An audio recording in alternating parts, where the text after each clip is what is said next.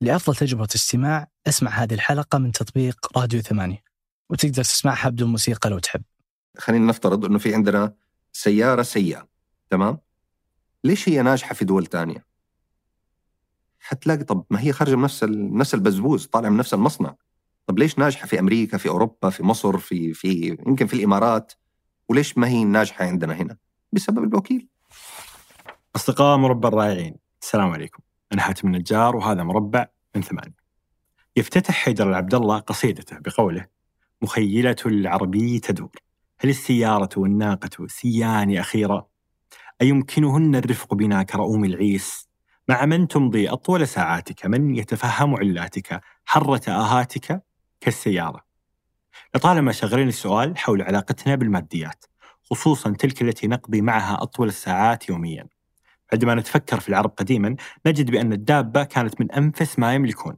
يقولون فيها الأشعار يهتمون بأدق تفاصيلها بل ويطلقون عليها المسميات والألقاب المحببة لقلوبهم. في عصرنا الحالي دوابنا أصبحت السيارات تنمو علاقتنا فيها مع الأيام فمن فينا لا يتذكر طفولته في سيارة العائل؟ من يتذكر ذلك الشعور غير المفهوم بالحزن عند بيعها أو تلفها أو الاشتياق حتى عندما تكون السيارة في فترة صيانة. لأجل ذلك نستضيف اليوم أستاذ عبد الحق أسامي. أقرب وصف له أنه طبيب سيارات. تحدثنا مع عبد الحق عن قصته في عالم الميكانيكا من بداياته المتواضعة كميكانيكي إلى افتتاح عدة فروع من شركة العالمية لصيانة السيارات بعد إكماله الدراسة في الميكانيكا في أمريكا وعودته للعمل هنا. عن السيارات كيف نختارها؟ كيف نحافظ عليها كيف نتعامل معها. حقيقة الموضوع كهذا لم يكن ليكون لولا معد البرنامج عبد الكريم العدواني. عبد الكريم كان عنده شغف كبير في الموضوع. يقول أن الشيء نستخدمه يوميا كالسيارة يجب أن نتحدث عنه ويجب أن يكون هناك محتوى جيد فيه. في البداية ما كنت متوقع كيف نقدر نسوي حلقة جيدة عن هذا الموضوع. لكن بعد ما جلست مع عبد الحق فهمت شغف عبد الكريم سواء في الموضوع أو في الضيف تحديدا اللي هو أجمل ضيف للحديث عن هذا الموضوع. كان لقاء ماتع جدا مفيد جدا ورهيب جدا. أتمنى أن يعجبكم هذا اللقاء. استمتعوا يا رفاق. اللي كانوا أصحابي يقولوا لي يعني ينصحوني إنه بنفس السعر آخذ شيء more luxurious بس أنا زي أنت قلتها حتى في واحد من الفيديوهات عن كيف تشتري سيارة مستخدمة إنه تكون ماشي 5 10000 مدري وكذا. آه عشان. يعني أنا تحليلي كان للحركة fake luxury أنا شوف أنا معاي ألماني شوف أنا معاي BM بس حسيت لا يعني يعني أبغى سيارة عملية حلوة بس عملية وكويسة وتعيش ومدري وقطع. مو أشتري مرسيدس قبل ثلاث سنين. بعدين كل شوية أقعد أصينها ب 20000 ب 10000 ب 20000 ب 10000 وتخرب وتتاكل و... مربط الفرس في الصيانات اللي بعد. يس هي اللي تبدأ تجر منك و... بس تبغاها تكون على وتيرة معينة من من الصيانات وكذا لا شك. حتى حسيت السعر ال... يعني هي ليش فقدت 40% من قيمتها ولا 30% لأنها البي إم والمرسيدس اللي لها أربع ثلاثة خمس سنين كذا. تفقد 30 يمكن, يمكن على ثاني سنة. أو على ثاني سنة صح؟ فهذا مو مو شيء كويس في صالحي. على المدى البعيد لأنه اللي تركها تركها لأنها صارت مكلفة عليه أو تعتبر أو أو ولا؟ يعني هي سيارات تمشي جات فترة لما كان أول يسمحوا استيراد سيارات من الخارج الآن صار القانون مختلف لكن لما كانوا يسمحوا باستيراد سيارات من الخارج كان كان أغلب الناس يجيبون من ألمانيا. فتلاقي السيارة مثلا مثلا ماشية 100 150 200 ألف لكن لأنه ال standard نظيفه الشوارع الشوارع نظيفة ال standard تبع الناس في الصيانة حتى لما توديها على فني خارجي أغلب الفنيين أو خلينا نقول نسبة كبيرة منهم إمكانياتهم جيدة متعلمين بشكل أو بآخر فيستطيع يصين السيارة فتاخذ شيء على ماشي 150 200 ألف تغير له كفرات وتمشي فيه 100 150 ألف ثاني يعني. بينما تلاقي نفس السيارة ماشية هنا 100 150 ألف تلاقيها مدمورة. بسبب عوامل كثير طبعا لا شك الجو والحراره الأشياء هذه بس كمان للأسف خبرة الناس في إنه متى ما خرج من الضمان وخرج من الوكيل ما يقدر يصلح زي الناس لأنه الإمكانيات الخارجية مو زي الوكلاء. طبعا بدأت تتغير الأمور الآن. أنا فهمت قيمة كان عندي سيارة كان عندي سيارة ثانية مازدا. مازدا 6 اشتريتها 2018 أنا؟ آه، يعني بدأنا. حلو. أي. إي كله كذا كذا سحبت فيا فمازدا 2018 مازدا 6 2018 اشتريتها كاش ب 68000 صحيح. حلو. بعتها ب 50000 بعد خمس سنوات. وكنت أستخدمها بشكل كبير يعني. فخمس سنوات بس فقدت من قيمتها 18000 يعني لما بعتها ماني مصدق اللي اشتراها كذا. أحس انه في شيء غلط. حتى حطيتها في حراج بعد كذا في نص ساعة. ففهمت فعلا قيمة إنه تشتري سيارة تمسك. قيمتها. أذكر الوالد الله يرحمه 2000 والله أظن 2001 أو شيء. ماني فاكر السنة لكن اشترى كامري. كان وقتها تقاعد من شركة الكهرباء واشتغل مع عبد اللطيف جميل كمستشار. آه فهو في في تويوتا مع عبد اللطيف جميل اشتغل. المهم أخذ سيارة كامري. مشي فيها إذا ما خانتني الذاكرة 240 ألف.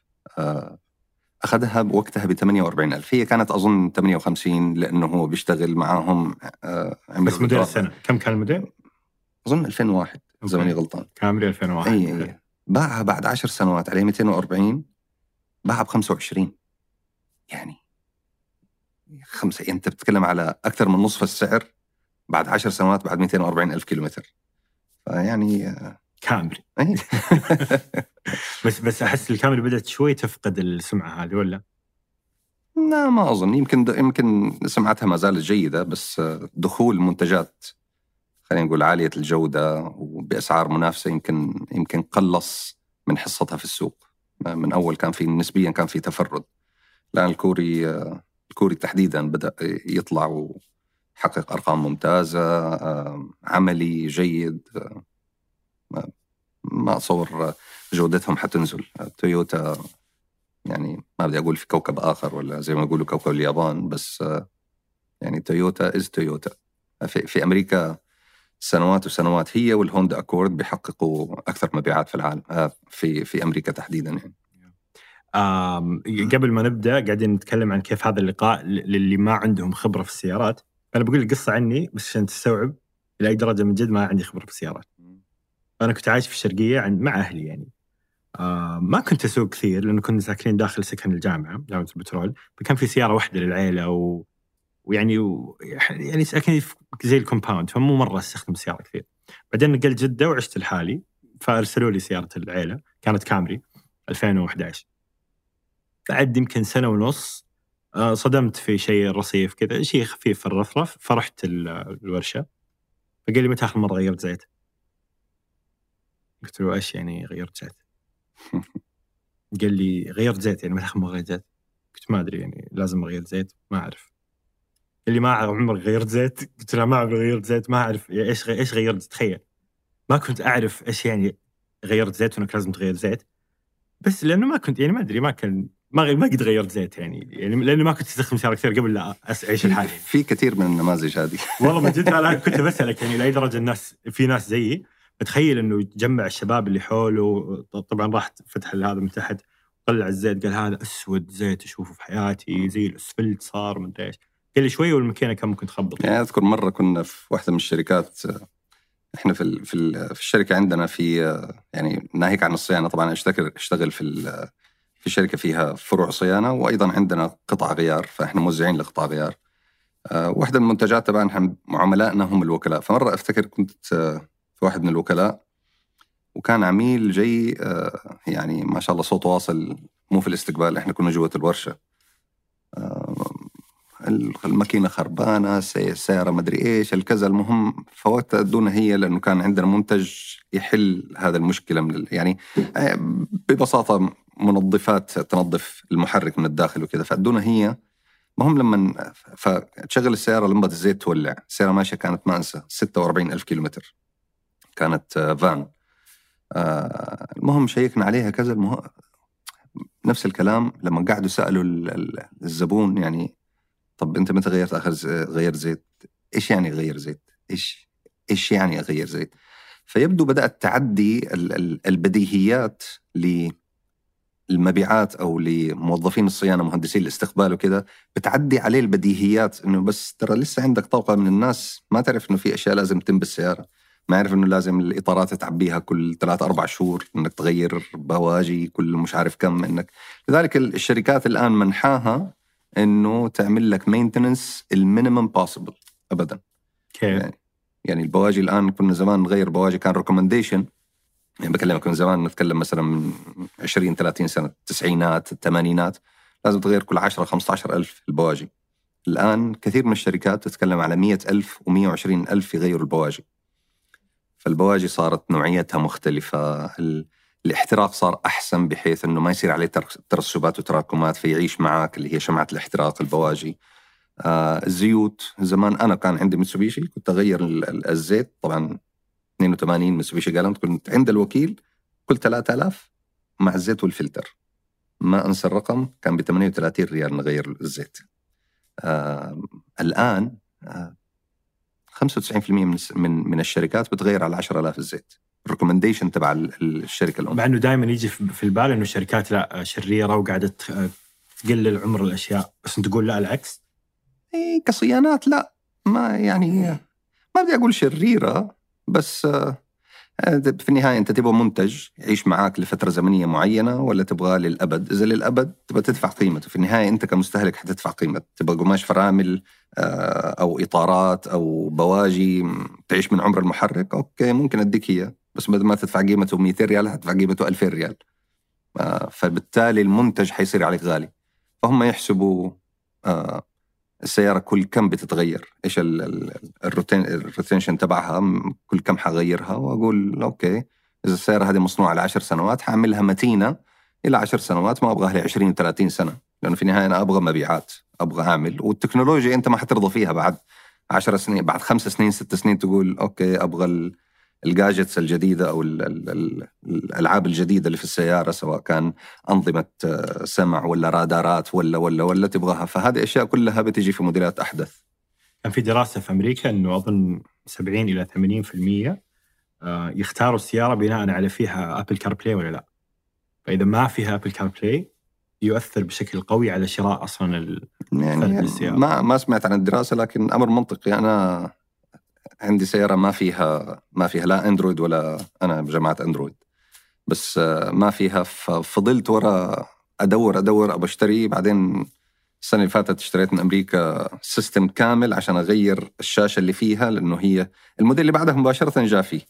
آه، جاء فيه ال Android وال Apple CarPlay فاشتريت system كامل كلفني يمكن حوالي 2000 وشوية ريال بس عشان يكون عندي بدل ما كل شيء أمسك الجوال طلع هذا. فدحين شاشة كاملة عليها بس مره, مرة يفرق في, أيه في تجربة القيادة صراحة. صحيح. جدا جدا يعني بالذات مع النساء الخرا يعني الآن تروح على أي مكان ما عاد الواحد يعرف كيف الطرق. تقول روح يمين روح يا عمي خلاص أرسل لي الموقع زي ما أنتم سويتوا هنا. أرسل لي الموقع وجيت على الموقع. يا يا رهيب. آه بنجي للسيارات بس عندنا فضول نعرف عن عبد الحق. آه دمشق أمريكا السعودية. حكيني إيش القصة؟ عبد الحق. عبد الحق حتى ميكانيكي يحاول أن يكون مختلف هذا السلوجو تبعي. دمشقي والدي من دمشق توفي الله يرحمه من حوالي أربع خمس سنوات. أمي أمريكية أمريكية الأصل والمنشأ. أسلمت. دقنا أطول من دقنك بس لا تسمعني دحين الله يستر. مطوع دحين. الله يجزيها الخير. لها فضل علينا. عشت في سوريا مع الوالد إلى ال 82 ميلادي. آه، إحنا أنا أنا خامس إخوتي. آه، وبعدين آه، يعني كان في الثمانينات كان في أحداث في في سوريا. فيعني الوالد سبحان الله قدم في قطر. كان هو مدير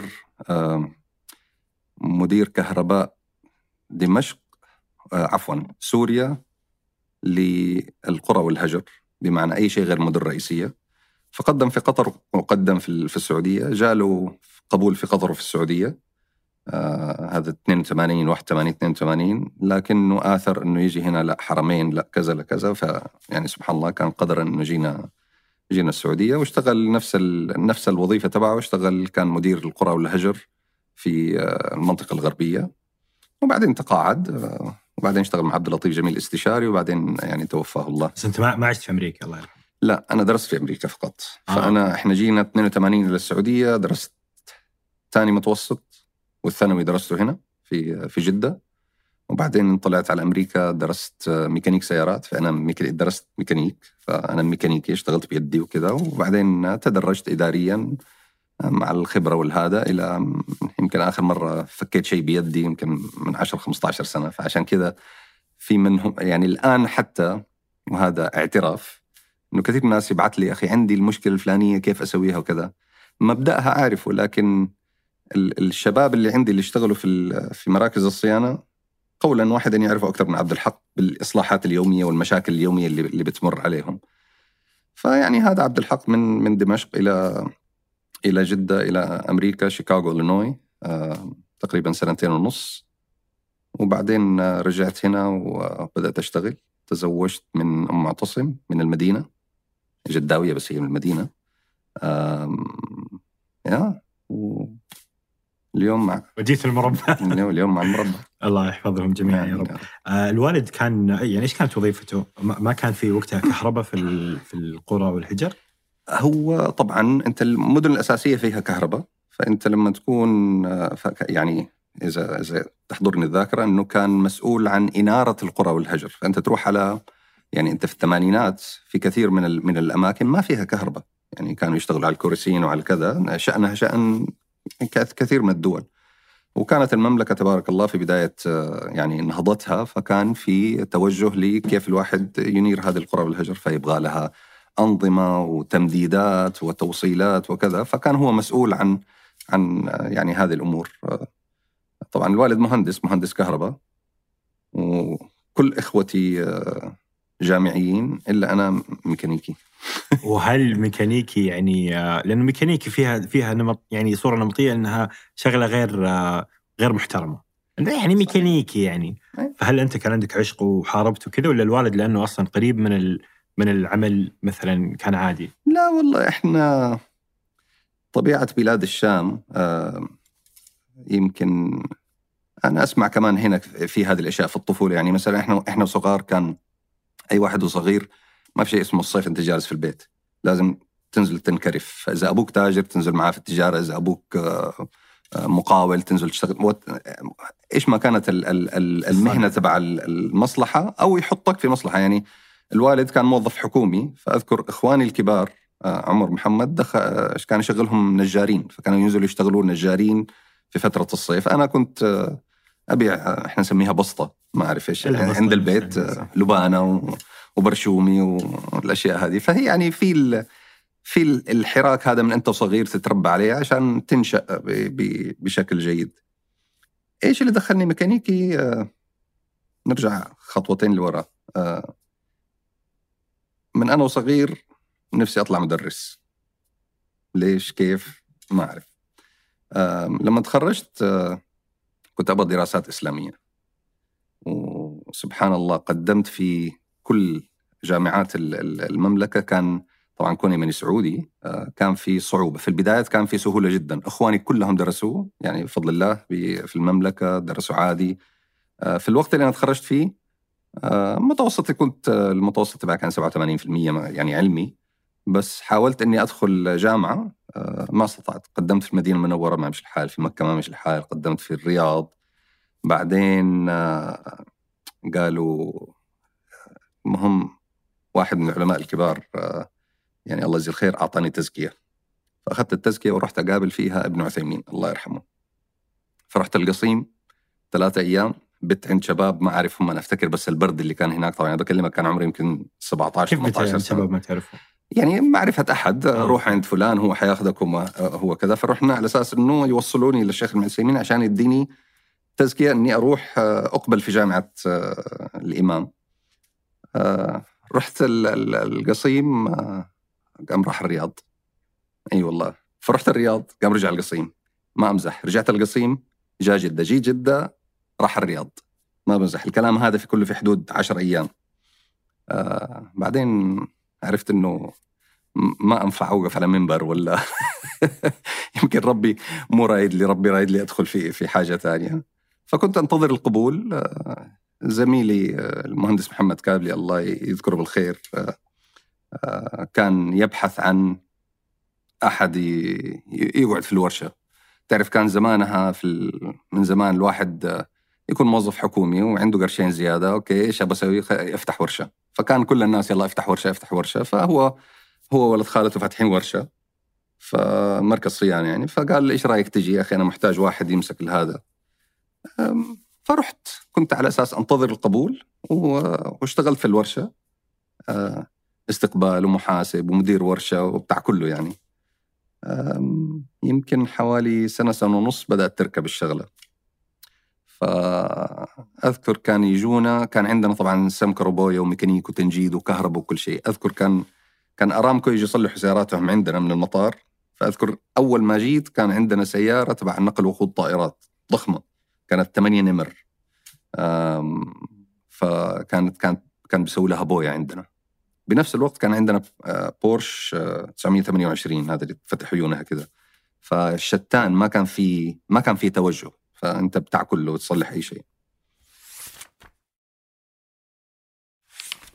فكان يجونا شركة بويا ألمان آه، من ألمانيا. كل أربع خمسة شهور يجوا يدربوا يعملوا كذا عشان يبيعوا هذا.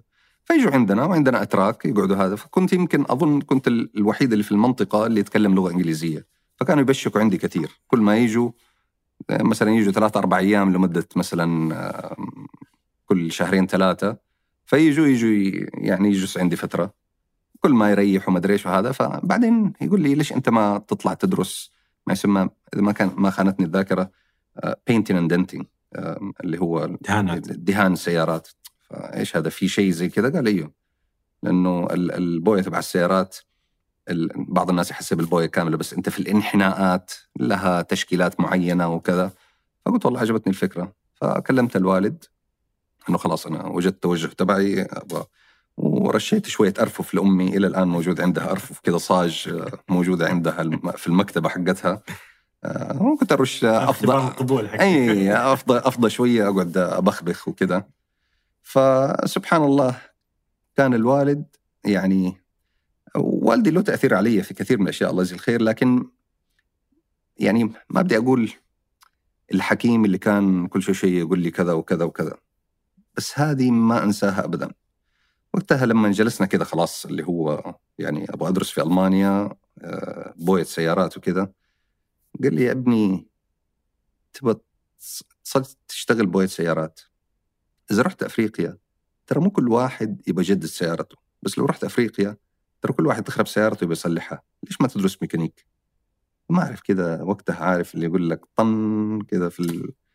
that made sense وبعدين كان في ألمانيا كون ما بدي أقول ال mother language تبعي إنجليزي آه، بس كون الوالدة يعني نتكلم إنجليزي من إحنا صغار معاها وكذا فكان هناك بروح أدرس يمكن سنة سنة ونص ألماني عشان أفهم بعدين أدرس دراسات طب يا أخي أطلع أمريكا وأدرس.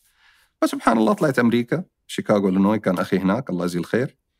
آه تقريبا سنتين لأنه كنت أجي في الصيف والإجازات كنت أجي هنا يعني أشتغل وكانت آه تخرجت مرتبة شرف. ما أعرف كيف بس أول أول مادة ما أنساها كان manual transmission كان الجير العادي. جير عادي. آه أخذت في C هي C الجير العادي إنك يعني جير العادي لأنه كيف تشتغل عليه التروس كذا. أيوه يعني ال course تبعه. فكان أول مادة أخذتها وأخذت في C يعني ضايقت كيف أبوي بعتني آخر الدنيا وما أدري إيش وأنا أجيب C متوسط يعني إيش أو جيد. فسبحان الله بعدها هو كان المشكلة في في المدرس وفي المادة يعني. بعدها كلها oh ما شاء الله. A pluses وتخرجنا بمرتبة شرف الحمد لله. آه، هل كان مقبول اجتماعيا عندكم في العائلة في الأصدقاء في الجيران إنك ميكانيكي؟ ما كان في إشكالية. الله يجزي الخير الوالد والوالدة آم، ما عندنا الأنفة ولا الرفعة هذه. هذا هذا عمل آه، الشيء بالشيء يذكر لما ابني قرر ما يكمل جامعته. يعني طبعا هذا الأمر فكرت فيه من شهرين ثلاثة. أنا معتصم 28 الآن متزوج إن شاء الله وحصير جد قريبا. ما شاء الله تبارك فلما هو قرر ما يكمل جامعته كنت أنا فلت عليه يعني. آسف معتصم بس آه، يعني أذكر أخذنا حوارات كثير. كيف ما تكمل جامعة؟ كيف ما تكمل جامعة؟ بعد فترة دارت لي كيف أبويا يرضي إنه أنا أدرس ميكانيك. وإخواني كلهم جامعيين و masters. كلهم. أنا الوحيد اللي يعني وما كان ما أذكر إنه عمل لي أي مشكلة فيها. فهو ما ظلمني وأنا ظلمت ابني. فالواحد أحيانا طبعا إيش هو سوى معتصم في النهاية؟ آه اي ماركتينج آه، كمل جامعة. لا. ما كمل كورسات ويعني شغال والله يسر أمره ناجح. اللي هو التسويق الرقمي يعني. التسويق الرقمي نعم. الله يفتح عليه. صار له سنتين الآن. حاطط في باله إنه ي- إنه ي- إنه يكمل للحق حتى أنا ما يعني أنا درست آه، آه، بسموها ديجري في أمريكا تدرس سنتين تدرس فيها دبلوم يعني زي دبلوم بس تقدر تحول دبلوم هذا تاخذ فيه هندسة فيه آه. تاخذ فيه رياضيات فيزياء كيمياء وشوية كورسات آه، تكمل فيه ربما إني أخطأت إني ما ما كملت آه، كان أحسن لو كملت يعني إيش يفرق؟ يعني دائما أشوف الناس اللي ما كملوا دراسة وأنا كنت على هذا. عندي تجربة كبيرة في هذا الجانب إني طلعت من الجامعة وكذا بعدين رجعت كملت اونلاين. بس آه، أحس اللي ما يكمل حتى لو ما شاء الله أنجز في حياته من كل النواحي يعني آه، يعني مجتمعيا نتكلم عن الاحترام وكذا والمكانة وهذا جزء مهم من حياتنا جميعا نعم. فالحمد لله الاحترام والمكانة عالية يعني ال- الدخل جيد عندك ال business الخاص فيك وكذا بس تبقى حسرة كذا في النفس إنه ما كملت آه، حسرتي ما هي ما هي مجتمعية أو أو أو منظر أو أو بهورة على قولك. قصدي إنك ما تحتاجها يعني. اي لا نظرتي كانت حقيقة علمية بحتة. يعني أنا أذكر آه، آه، في لي أخ آه، أخي الصغير يشتغل معانا. مو أخي أخي لكن أخي من أم ثانية براء. تبارك الله علمه يعني هو ناجح جدا. هو مدير التسويق عندنا مدير ال- المنتجات عندنا. ف ال- ال- أحيانا أشوف إنه اللي أنا أعرفه هو أصغر مني بحوالي يمكن 13 أو 14 سنة اللي أنا أعرفه هو يعرفه بس هو عرفه بالجامعة وبالدراسة وبعدين انخرط في العمل أنا اكتسبت خبرة. أنا كان قصدي طبعا الأمر هذا الآن يختلف. يعني يمكن أكون أقرب إلى وجهة نظرك الآن بعد اللي شفته من من ابني وال, وال ال ال الواحد بي بي يعني بيدور فيه إنه زمان العلم ما هو موجود إلا في المدارس أو في الجامعات. الآن العلم تقدر تأخذه في يوتيوب تقدر تأخذه في في social media تقدر تأخذه ب 600 ألف بودكاست بكذا ب 600 ألف طريقة أخرى. فالتحصيل الوصول للمعلومة الآن أسهل. يعني الآن يجيك واحد مراهق تقول له يا أخي خذ أقرأ كتاب. يا أخي أنت حتصير أحكم وأعلم وعندك قرارات أسرع. يقول لك إيش أبغى؟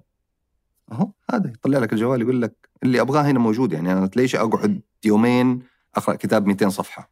خلاص المعلومة إيش أبغاها؟ أبغى كذا هي والآن يعني آه، ابني بيقول لي إنه آه، آه، ابني براء الثاني بيقول لي إنه في الجامعة بيحلوا واجباتهم ب ChatGPT. يقول لي ليش أقعد أشتغل يومين ثلاثة؟ خلاص هو يبغى النتيجة هاي النتيجة مضبوطة. طيب يا ولدي أنت بكرة النهار حتروح على شركة على ك... بابا حتى لو حروح على شركة إذا هو يبغاني يبغى يوصل لتحليل معين أو أو, أو شيء معين أنا الأداة اللي حسويها حلملم المعلومات حجيبها. بس بدل ما أنا أقول واحد زائد واحد يساوي اثنين صرت أضغط على الاله الحاسبة واحد زائد واحد يساوي اثنين. فسبحان الله دارت لي إنه زمان آلات الحاسبة ما كانت كانت ممنوعة في المدارس صح؟ في الاختبارات. الآن مسموحة. اصبحت جزء من هذا فهو تطور و... و... وعصرنا جديدة. آه، يمكن لازم نتعود عليها كيف الواحد يتعامل مع الأجيال القادمة. جميل. طيب رحت أمريكا آه، درست. يعني شوية ارتقيت من إنك آه، واحد صاحبك عنده ورشة جيت كذا فزعة. لما رجعت إيش إيش اللي صار؟ يمكن أكثر شيء لاحظ آه، قاعد أحكم على مراحل. حياتك. على كيفي أو خذ راحتك. خذ راحتك. هذا ما ما حيتقطع شيء ها كله. وصلة واحدة. لا كله الله يبشرك بالخير. يمكن أكثر شيء آه، لفت انتباهي آه، التخصصات في أمريكا. يمكن هذا سبب نجاحهم. يعني ما أذكر إلا العرب. ما أذكر إني رحت في أمريكا على على مركز صيانة وكان مركز صيانة بتاع كله زي اللي إحنا كنا فاتحينه هنا. آه، تروح تلاقي مثلا domestic اللي هم Ford GM Chrysler بالنسبة لهم أو تلاقي European car سيارات أوروبية أو سيارات يابانية. فتلاقي أو أو تلاقي مثلا ورشة هوندا بس أو BMW بس أو كذا. فوجدت إنه في تخصص. بعدين طبعا الأمر آه، لأنه إحنا الإصلاح عندنا آه، إصلاح بال- بالتجارب بينما هناك عندهم ال- الإصلاح ب- بالدراسة. فأنت عشان تلم بكل أجهزة السيارات آه، يبغى لك مبلغ محترم. غير ال knowledge غير الكتالوجات تبع السيارات. يعني في ذاك في ذاك الوقت كان ما في حتى سيديات يعني بكلمك في الثمانينات ما كان في CDs لسه. كانت ال floppy disk اذا إذا تسمعوا عنها ما اعرف إذا أنت تعرفها استخدمتها شوي بس أي. فالشاهد في الموضوع ال- يعني لما أنا مثلا لما رجعت على هنا قلت okay أبغى أتخصص ما أبغى هذا شغل البحري. فقفلنا من السمكرة والبوية والتنجيد والكهرباء والميكانيك ولكل أنواع السيارات إلى ميكانيك GM فورد وكرايزلر فقط لا غير. وهذا اللي عمل بس كيف أقنعت ال- الشركاء؟ آه، الأرقام. يعني كنا نشتغل آه، بفضل الله يعني شغل جدا رائع. إنه أنت متخصص. كانت بداية دخول كمبيوترات السيارات في السيارات. يعني زمان كان سيارات كربريتر. فكان كله analog كله آه، ما هو مؤتمت ما في كمبيوترات ما في أسلاك ما في كله أشياء ميكانيكية. ضخ البنزين ميكانيكي آه، الفرامل ميكانيكية ما لا كان في ABS ولا كان في اير باج ولا كان في أي شيء. في أو في في منتصف الثمانينات آخر الثمانينات بدأت تدخل آه، أنظمة كمبيوترات وكهرباء في السيارة بما يسمى OBD 1 اللي هي on-board diagnostic بعدين دخلوا في OBD 2 الجيل الثاني منه اللي هو on-board diagnostic 2 وبدأت اللي أنت تشوفها الآن. وطبعا الأمور الآن توحدت. الآن في توصيلة تحت الدركسيون في في أي سيارة من السيارات مهما كانت السيارة. حتى الكهربائية في توصيلة فيها 16 آه، آه، سلك. هذا اللي يوصل في جهاز الفحص ويخاطب كل أجهزة السيارة كاملة. ففي في البدايات ما كان في هذه الأشياء، أي شيء فأنا فأنت عشان BM أنت محتاج جهاز كمبيوتر ل BM، محتاج كتالوجات BM، كتالوجات BM يعني معناته لازم يكون عندك مكتبة من السقف إلى الأرض فيها حوالي 20 مجلد كل واحد قد كده لكل موديل من الموديلات تمام؟ الآن مرسيدس نفس الحكاية، GM، تويوتا مدري إيش، وعد وشوف قديش تبى ترجع بالسنين اللي ورا فتلاقي يعني مثلا في الكلية اللي كنت أدرس فيها كان في غرفة كاملة بس الكتالوجات هذه. في السنة الأخيرة اللي قبل ما أتخرج أنا أنا قعدت سنتين ونص تقريبا. في السنة الأخيرة بدأوا يجيبوا الكمبيوترات فكان في شركتين Mitchell و ALLDATA سيديات فاختصرت أنت المكتبة دي كلها بسي دي كامل في كل المعلومات وينعمل له update مرتين ثلاثة في السنة. الآن صار اونلاين آه موجود. فهذا اللي يخليك طبعا عودة لسؤالك هناك في خلينا نقول المؤسساتيه والتخصصات. فهذا خلاني أرجع وأقول يا أخي ليش كيف حنفتح الب... يعني وأنا بالنسبة لي عبد الحق في جدة أقرب واحد أثق أستطيع أثق فيه وأرفع عليه سماعة إنه يا أخي أنا عندي مشكلة. طبعا أنت لا تنسى أنا تخرجت كان عمري 22 سنة. فأنا بشتغل في أجهزة كمبيوتر أنا عمري 22 سنة. فأقرب واحد لي 6 7000 كيلومتر بعيد عني. يعني آل سانتيني مثلا اللي هو مدرسي. وديك الأيام يعني عشان تتصل بأحد لا في جوال ولا في text ولا في إيميل ولا في أي شيء. فكل شيء على عبد الحق. كل شيء على عبد الحق. كان هذا جهد. فلذلك قلت يا أخي أنا طب أنا من فين حجيب كتالوجات ال- الألماني ال- البورش ال ال ال الياباني الكذا. فالسهل بالنسبة لي إنه كون أمريكا وأمريكا السوق تبعها مفتوح أستطيع أجيب الكتالوجات تبعها أستطيع أجيب الأجهزة. فهذا اللي خلانا ندخل في هذا التخصص. والله أكرمنا ونجحنا فيه. يعني تخصص السيارات إلى الآن سمعتنا إحنا العالميه صناعه السيارات هو التخصص بالسيارات الأمريكية أكثر من غيرها. وقتها ما كان هذا الفكر موجود؟ لا ما كان موجود. حتى كنا لما نطلب مثلا قطع غيار sensors حساسات مثلا TPS أو يعني بعض الحساسات للسيارة اللي هي تخرب آه، ما هي موجودة في السوق. ما هي موجودة إلا عند الوكيل لأنه ما في أحد في السوق يعرفها. وما بدي أقول أنا السبب بس يعني كثير من الناس يقولوا يا أخي روحوا شوف العالمية إيش عبد الحق إيش يطلب من المحل حقهم روحوا جيبوا القطعة اللي موجودة عنده هذه حتى تنطلب معناته في في في المنطقة فكان كانت نقلة الله أكرمني فيها بس يعني بدون السفر وبدون ما الواحد يتعلم ويعرف يعني كانت صراحة شيء شيء جميل جدا هل العمالة تفرق؟ يعني آه، دائما في كل بلد يعني مثلا في أمريكا مهنة الميكانيكي ما هي مهنة غير محترمة اجتماعيا، هي عادي ال- الأمريكي قاعد يشتغل وكل شيء. هل فرق نوع العمالة؟ يعني العمالة اللي عندنا غالبا يسموها اقتصاديين عماله رخيصه بس يعني ما أحب هذه الكلمة،. خلينا نقول غير مدربة يعني. هل فرق هل شفت هذا الفرق بين أمريكا وهنا؟ في الفرق حتى عندنا. طبعا عندنا أكثر بكثير من هناك. هناك يعني يعني شوف هناك ما يسموه ميكانيكي يسموه technician. في فرق ما بين ميكانيكي ميكانيك. زمان كان يسموه ميكانيك الحين صار اسمه technician فني. تمام؟ فهي أرقى لأنه قدرته على العمل في أشياء معينة أفضل بكثير. طبعا أنت هنا لما تيجي تحسبها في الوطن العربي تحديدا ويمكن في كثير من الدول النامية خلينا نسميها آه، مين هو الميكانيكي؟ وأنا وأنا أقلهم شانا يعني بس الميكانيكي هو واحد غالبا كان يهرب من المدرسة ما كان يروح هذا يفلسع هنا وهنا فأبوه وأمه عشان ما يصيع ولا يروح في المخدرات ولا يروح في كذا ياخذوه يحطوه سباك ولا نجار ولا دهان ولا ميكانيكي ولا كهربائي على أساس يحظه يكون عنده صنعة في يده يستطيع بكرة النهار يشتغل فيها. الحمد لله ما كان حالي بهذا الشكل لكن هذا هذا واقعنا بشكل أو بآخر إلا من حب الشغلة هذه ودخل فيها. فبالتالي الميكانيكي اللي عمره 40 50 سنة لاحقا هو واحد جرب بسيارتي وسيارتك وبسيارة فلان وفلان إلين ما وصل لي كيف الشغلة الفلانية تشتغل وكيف هذا. لما أنت تروح وتدرسها أنت ما تدرس عشان تصير أنت مفلسف ولا شيء. بس يعني أنت تشوف مثلا قطعة حديد وتلاقي فيها نتوء. النتوء هذا أفتكر مرة يعني كنا بي بي في واحدة من المحاضرات يعني في في بدايات حياتي فكان بيسألنا المدرس الانستراكتور بيسألنا ليش هذا النتوء؟ يعني أنتم شايفين كذا زي حلقة وفي في نتوء بسيط كلتش من كلتشات تبع تبع السيارة. فطبعا افتاءات افتاءات افتاءات. قال لا هذا بس النتوء ده عشان المكنة اللي بتصنعه بس يتمسك فيها كملقط ويتشاري ويتحط من هنا. فأنت طب أشيله ما أشيله أحطه ما أحطه. وهذا اللي دخلني في إنك أنت لما تفهم الشغلة وإيش أساسها وإيش تركيبتها يفرق معاك بعدين أنت كيف تصلح وكيف تقنع عملائك. فكانت واحدة من الأشياء اللي مثلا كثير من من الجدل ويمكن هذا اللي نجح سيارتك مع عبد الحق كقناة كيوتيوب إني كنت أروح على الأمور الجدلية اللي الناس تسأل عنها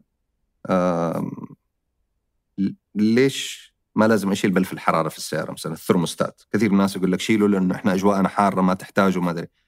يعني جي إم لما يحطوا سيارة لما يحطوا بلف خلينا نقول قيمته دولار. في شيء بيصنعوا منه 2 3 مليون. حيمسكوا 2 3 مليون يكبوها في البحر ولا هو شيء مدروس يحتاجوه لي لي أسباب معينة وكذا. فكل هذه الأمور تجي مع الدراسة. وهذا الأمر اللي يخليك لما أنت يكون عندك العلم يصير عندك القوة بإنك أنت تسوي أشياء ثانية آه، توصل لمراتب أكثر. فعودة بس على سؤالك إنه ال ال كميكانيكي فين تبى توصل؟ إذا أنت حتكون ميكانيكي ممكن اليوم ميكانيكي وأنت عمرك 60 سنة تكون ميكانيكي. لكن إذا أنت حاطط في بالك طموح آخر أنت اليوم ميكانيكي بعد خمس سنوات ممكن تكون أنت مشرف في ورشة بعدها ممكن مدير ورشة بعدها صاحب ورشة بعدها في وكالة في شيء. فتستطيع ترقى لما أنت تتعلم لأنه حيكون عندك أسلحة مختلفة تماما أنك أنت تواجه أي شيء حيجيك كيف تستطيع تتعامل معه وتحله. جميل. أنت كيف صار الرقي هذا؟ رجعت من أمريكا كملت ميكانيكي. كملت ميكانيكي. إلى متى؟ وكيف صار التطور هذا؟ يعني هو خبرة بس يعني أنا الدور تبعي كنت آه، ميكانيكي ومدير طبعا إحنا في الشغل عندنا في في المؤسسة آه، بدأنا بورش صيانة السيارات فكان عندنا ورشة واحدة وبعدين الله أكرمنا وصلنا إلى خمسة ورش بعدين رجعنا إلى الآن إلى ورشة واحدة صرنا اثنين الآن آه، بسبب التغييرات اللي حصلت في جدة عشان نقول المنطقة الصناعية الخارج الشاهد. فكان عندنا صيانة وكان عندنا قطع غيار وكلها وكالات آه، حصرية وكلها شركات عالمية فأنت بتتعلم كثير مع ال ال يعني مع الزمن آه، كيف تدير آه، فين تفتح إيش إيش هم عملائك أول أول مركز صيانة تفتحه ممكن يكون كلفك خلينا نقول مليون ريال. طب الثاني ليش يكلفني مليون؟ ممكن يكلفني 500 ألف وأطلع منه نتائج أفضل. الموقع المكان كل هذه الأشياء تفرق معك بشكل أو بآخر. وأنت ماشي بال يعني في في العمل تبعك بتتعلم. وبتنقل خبراتك. اللي يمكن دخلنا في رقي أفضل هو كان وجود الوكالات العالمية. يعني بنتكلم على آه، شركات مليارية آه، الريفنيو تبعها. فتتعلم منها مرة كثير تتعلم منها. فتضيف لك فهي هو مخزون علمي خبراتك في الحياة الدقدقة آه، الخسارات النجاحات تضيفها كلها تطلع منك جبلة معينة تستطيع إنك أنت ترقى فيها شوية شوية ويصير في قناعة في الناس إنه يقولوا أوه والله فلان يفهم ولا فلان ما يفهم ما جيد مو جيد. جميل. لو يعني الآن لو ولدك قال بصير ميكانيكي بتخليه يصير ميكانيكي. بصعوبة لكن أيوه؟ أو أو أو مثلا سباك. يعني هذه المهن يعني أدري انه صعب إنها تنبلع بس إذا كنت أفضل سباك في في, الوطن. العربي أحسنت. حتكون ملياردير يعني. أحسنت. أنا أنا مو قصدي ولا يهون أحد مو قصدي إنه ازدراء لمهنة أو لشيء ميكانيكي ما يعني ما عندي شيء بس أنا قصدي إنه الواحد دائما يتمنى لأولاده واحيانا هذا التمني يخطئ فيه فيضرهم فيتمنى لهم الأفضل. بس يا أخي هم ربنا كاتب لهم يسلكوا باث فأنت في النهاية قدر الإمكان توجهه توجهه توجهه وبعدين حياخذ طريقه وي- ويروح وربنا ييسر له. فلا لا معك 100% هو إذا أنت ربيت ولدك كويس غالبا حيتمرد عليك شوي.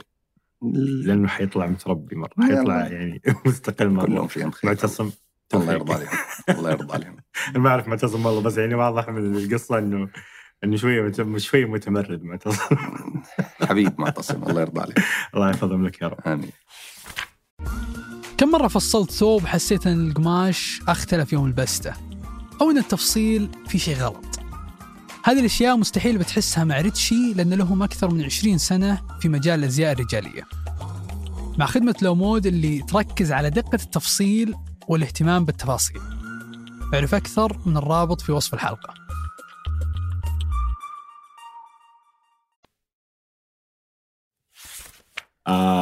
طبعا عندنا إحنا مخبين أسئلة مرة كثير عن السيارات بس قبل لا نسألك عن السيارات جاء جاء في بالي اليوم الصباح.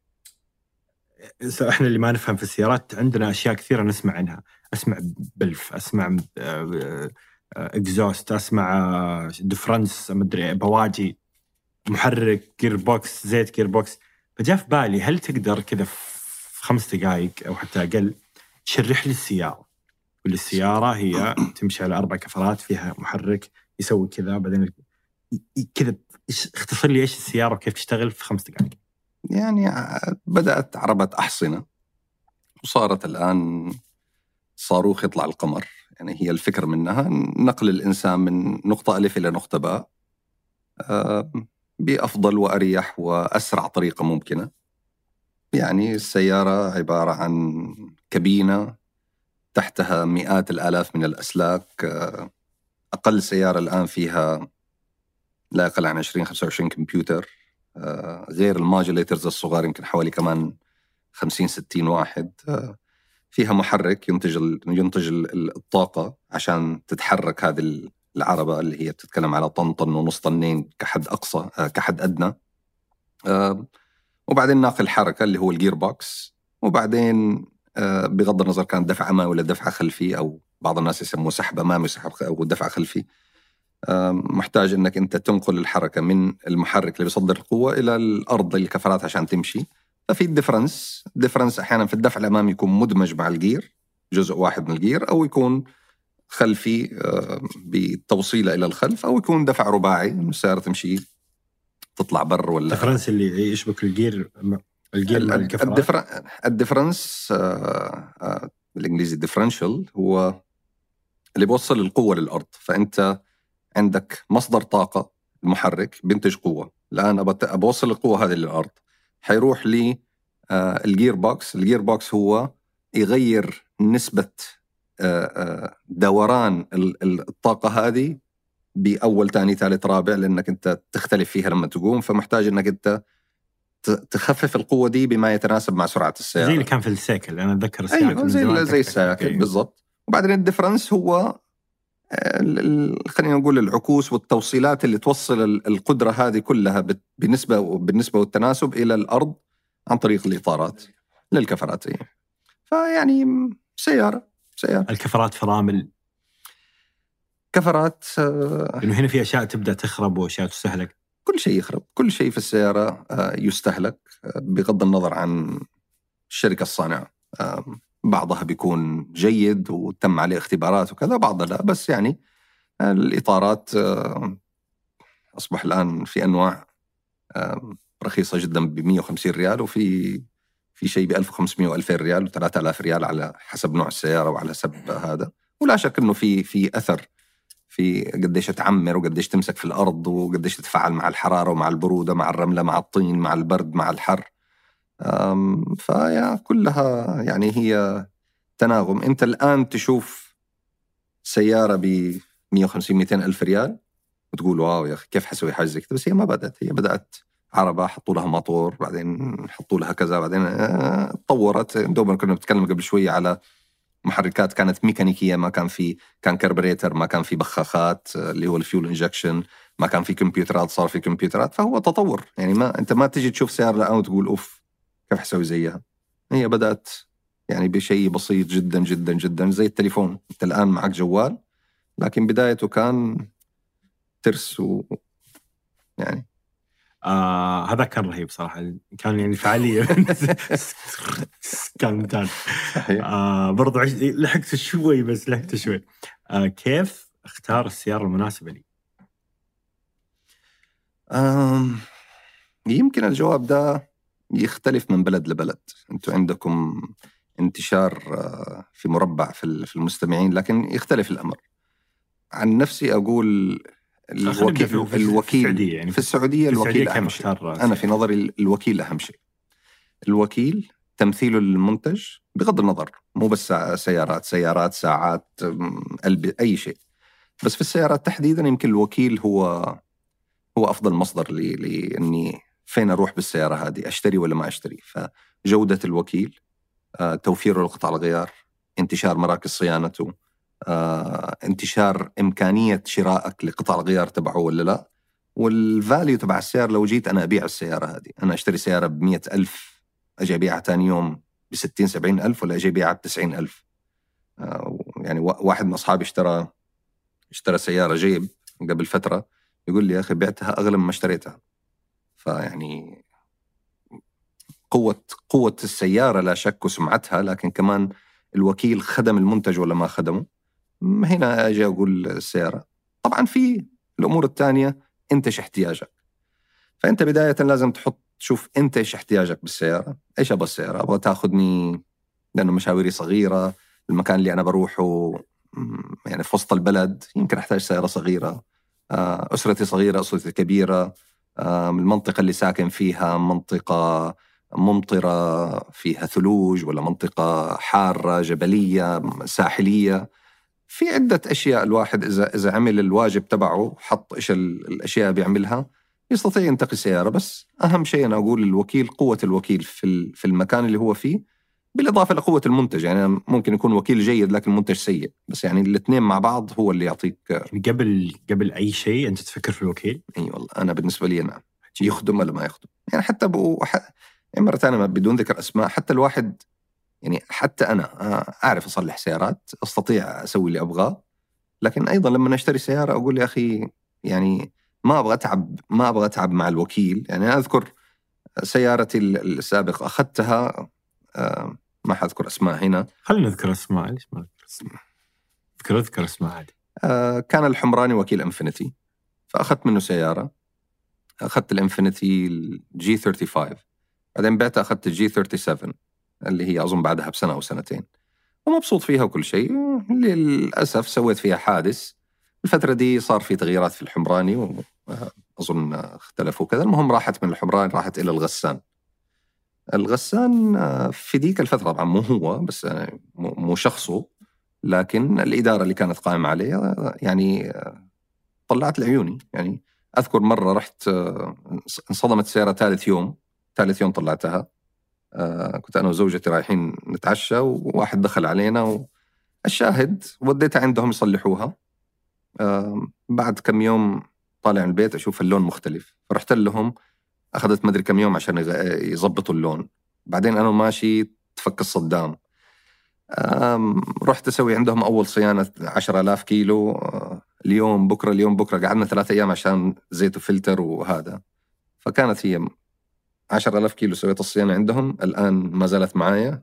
247 ألف ما عمري وديتها عندهم مرة ثانية. طبعا الآن هو مو وكيلها أخذوها أظن التوكيلات. قاعد تص- تصينها خارج الوكالة. عندي. يعني أنا أسوي صيانتها آه، يعني طبعا. بس آه، يعني قصدي هنا الشاهد في مرحلة من المراحل آه، حقيقة قلت خلاص أنا إذا بعت السيارة دي أنا يستحيل أشتري إنفينيتي مرة ثانية. بسبب ما كان الإدارة اللي قائمة على على الانفينيتي في ذيك المرحلة. الآن أخذوها شركة ثانية صراحة شايف منهم كل خير. الله أعلم. ممتاز. مين أفضل الوكلاء؟ وكلاء السيارات في السعودية؟ ديف. بدون ترتيب بس يقول لي ثلاثة عشان لا أحرجك مرة يعني. بس خلني يعني نبغى نفيد الناس يعني فعليا. شوف مرة ثانية يمكن لأنه بأدخل وأشوف جوة الشركات آه، بسبب أنه إحنا يعني أحد المنتجات تبعنا إحنا بنبيعها للشركات فبدخل. يمكن أكثرهم تنظيما وتسمعها كثير أنها مدرسة عبد اللطيف جميل. آه، تويوتا عبد اللطيف جميل أو لكزس عبد اللطيف جميل آه، مدرسة في في الناس اللي عندهم حتى الناس اللي إحنا وظفناهم كانوا إكس عبد اللطيف جميل. آه، الفكر آه، جدا مختلف. يعني حتى لما يبغى يسوي مثلا عشان يسوي آه، مدير فرع يعمل مسابقة. لازم الناس اللي فر يعني مثلا مدير فرع غالبا بيكون الشباب اللي هم الريسبشن اللي هم في الاستقبال. هم اللي يستطيعوا يقدموا على إنه ياخذ مدير فرع. ممكن تكون مدير فرع في آخر الدنيا هو لكن هي فيها نقلة نوعية لأنه فيها تعلم أكثر وفيها زي تحسن في الراتب وكل شيء. لكن آه، لأنه أذكر واحد من الشباب اشتغل عندنا الله يذكره بالخير وكان يقول أنا عشان أدخل بهذا الشيء قدمنا يمكن حوالي 30 35 واحد إيه، في اختبارات في المحاسبة، اختبارات في الرياضيات، اختبارات يعني عدة أشياء. طبعا هم اوريدي بياخذوا تدريب خلال السنوات بس لما المسابقة هذه فيها عدة أمور ينتقوا منها ثلاثة وأربعة. فما ما أذكر إني رحت على فرع من فروعهم وأنا دربت يمكن أكثر من 20 22 23 فرع من فروعهم إلا كل من كان هناك يعني متمكن وعارف كل خرم في في الورشة ولا في في في إدارة هذا بشكل بشكل رائع. التنظيم الإداري ممتاز. أي. وهل هذا يؤثر على أسعار يعني ثبات قيمة السيارة في السعودية؟ يعني معروف دائما لكزس كامري سعرهم ثابت صحيح بسبب يعني هذا هذا كنا يمكن ندردش فيه قبل قبل اللقاء إنه نعم أيوه هذا اللي بقول لك عليه إنه أنت كوكيل لما أنا أتعب على الكادر البشري آه، فه يعني الشيء بشيء يذكر بس أنا ما حذكر اسم الوكيل كثير يجيني تعليقات من وكالة معينة إنه مثلا زيت ال gear ما يتغير. إنه أنا regardless لا والله مو مو BM لا. آه، لكن بيقول لك إنه زيت ال gear ما بتغير. تروح تلاقي طب يا أخي إذا زيت ال gear ما بتغير لما تفتح كتيب الصيانة ليش محطوط إنه غيروا على مثلا مئة ألف؟ فمين اللي بيقول زيت الجير ما يتغير؟ للأسف اللي هو الشاب اللي في الاستقبال. بسبب آه، قلة المعلومات اللي عنده. إما ما, ما هو مدرب جيد أو ما عنده الخبرة الفنية الجيدة. فأنت كمان تجيب واحد وأحط إعلان في الجرائد أنا محتاج شباب في الاستقبال. آه، بس لأنه هو مثلا خريج من معهد فني ولا ولا عنده خبرة فنية آخذه وأحطه من غير ما أدربه وأقول له يا أخي المنتج تبعي هذه الكرايتيريا هذا يشتغل بهذه الطريقة هذه الأشياء اللي لازم تعملها. عشان لما يجي واحد يسألك سؤال توصل ما تدخل في مهاترات بعدين مع تقول له فيروح هو يتنحل معه بعدين يقول له لا وقع هنا إحنا ما إحنا مسؤولين لو إحنا لو أنت غيرت الزيت إحنا ما إحنا مسؤولين. طب أنا عارف. هنا في هذه التجربة تنسى أنت إنه السيارة حلوة والسيارة كشخة والسيارة مدري إيه تكره حياتك. تكره حياتك لأنه بعدين تجي تبيع السيارة تلقى سعرها راح للنص. وممكن يكون الوكيل تعبان على نفسه لكن يجي واحد يمثل الوكيل ويضرك في هذا الشيء. فأنت جزء من يعني مرة ثانية الكادر البشري أهم إنسان اللي أنت بتتعامل معه. يعني الماكينة وقطع الغيار وهذا يعني أنا بقول ما أعرف. خلينا نجيب أسوأ منتج هنا. خلينا نفترض أنه في عندنا سيارة سيئة تمام؟ ليش هي ناجحة في دول تانية؟ حتلاقي طب ما هي خارجة من نفس نفس البزبوز طالع من نفس المصنع. طب ليش ناجحة في أمريكا في أوروبا في مصر في في يمكن في الإمارات؟ وليش ما هي ناجحة عندنا هنا؟ بسبب الوكيل. هو اللي يمثل قديش تعب على الكادر البشري اللي عنده تدريب تدريب الفنيين تأمين قطع الغيار كل الأشياء هذه. فليش ألاقي سيارة مثلا في الجزائر تلاقي آه، السيارات الفرنسية عندهم ما يسمعوا فيها؟ طب وحرارتهم في الجزائر في مناطق معينة توصل زي عندنا بالضبط. طب ليش ما نجحت السيارات الفرنسية عندنا هنا؟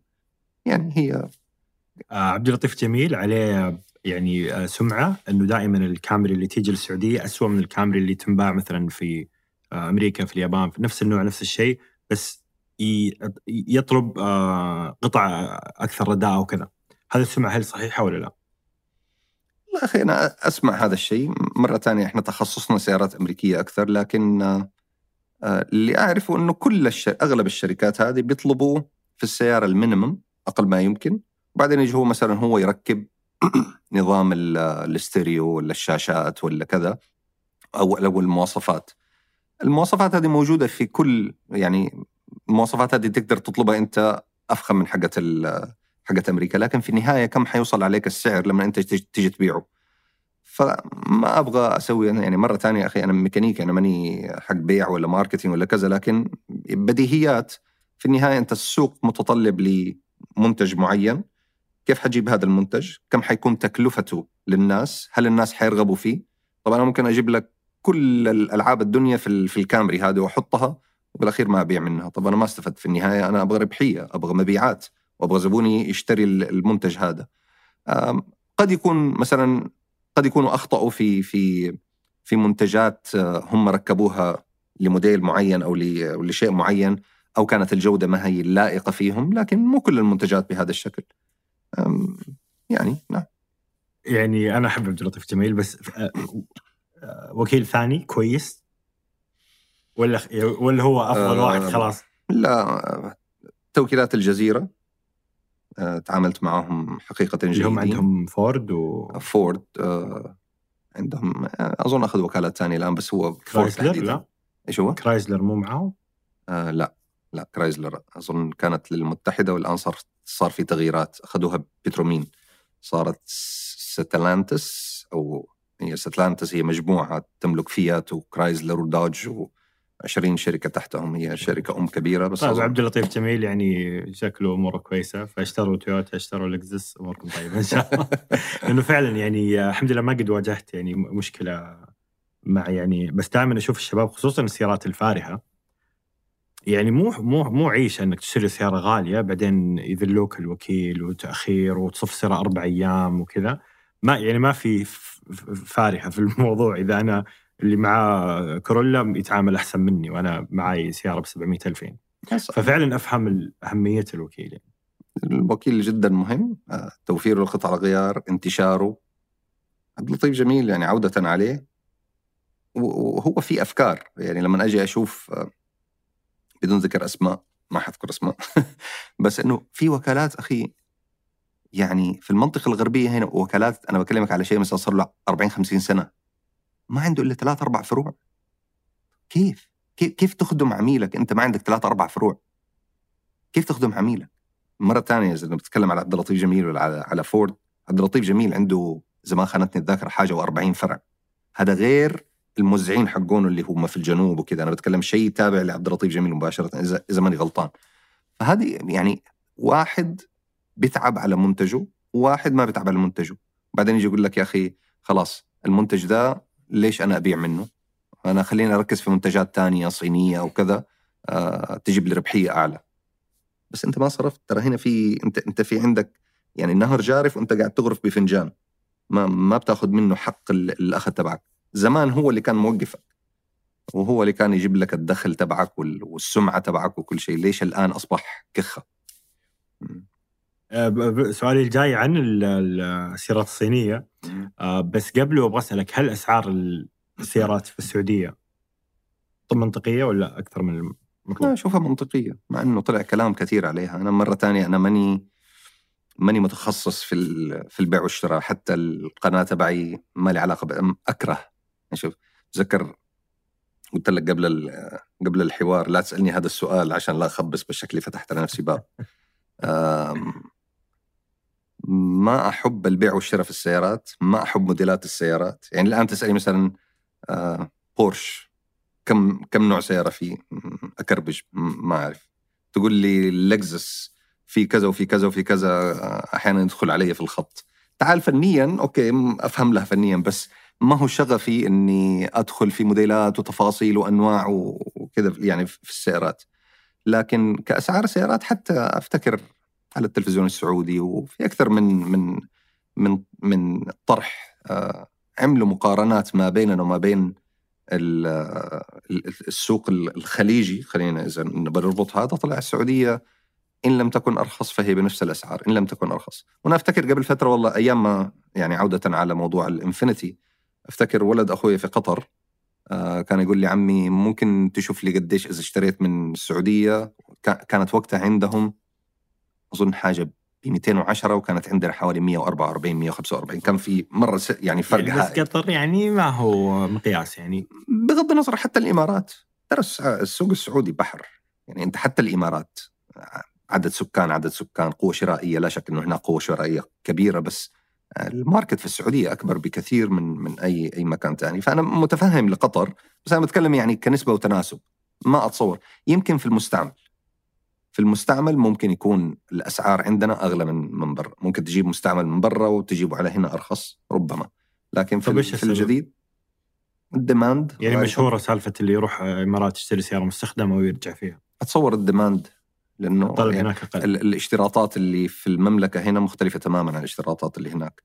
آه، السيارات اللي تقدر تستوردها طبعا هنا صار في شروط.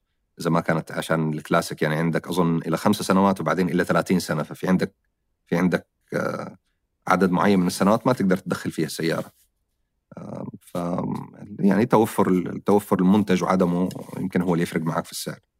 السيارات الصينية. مهم. إيش السالفة؟ غزو غزو صاير في في, في الشارع. صار في أكثر من يمكن 12 13 شركة في السعودية. أم. غير زيت؟ أنا بغير زيت. اشرب طيب. بسم الله.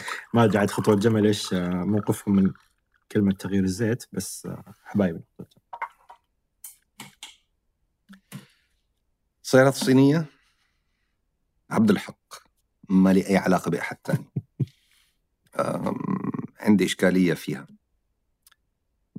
ما أحبها إلى الآن. لسه ما عندي القناعة ال- الكافية والشافية. يمكن بقى زي السيارات الكورية. أول ما جات السيارات الكورية في في السبعينات والثمانينات. يعني كوري.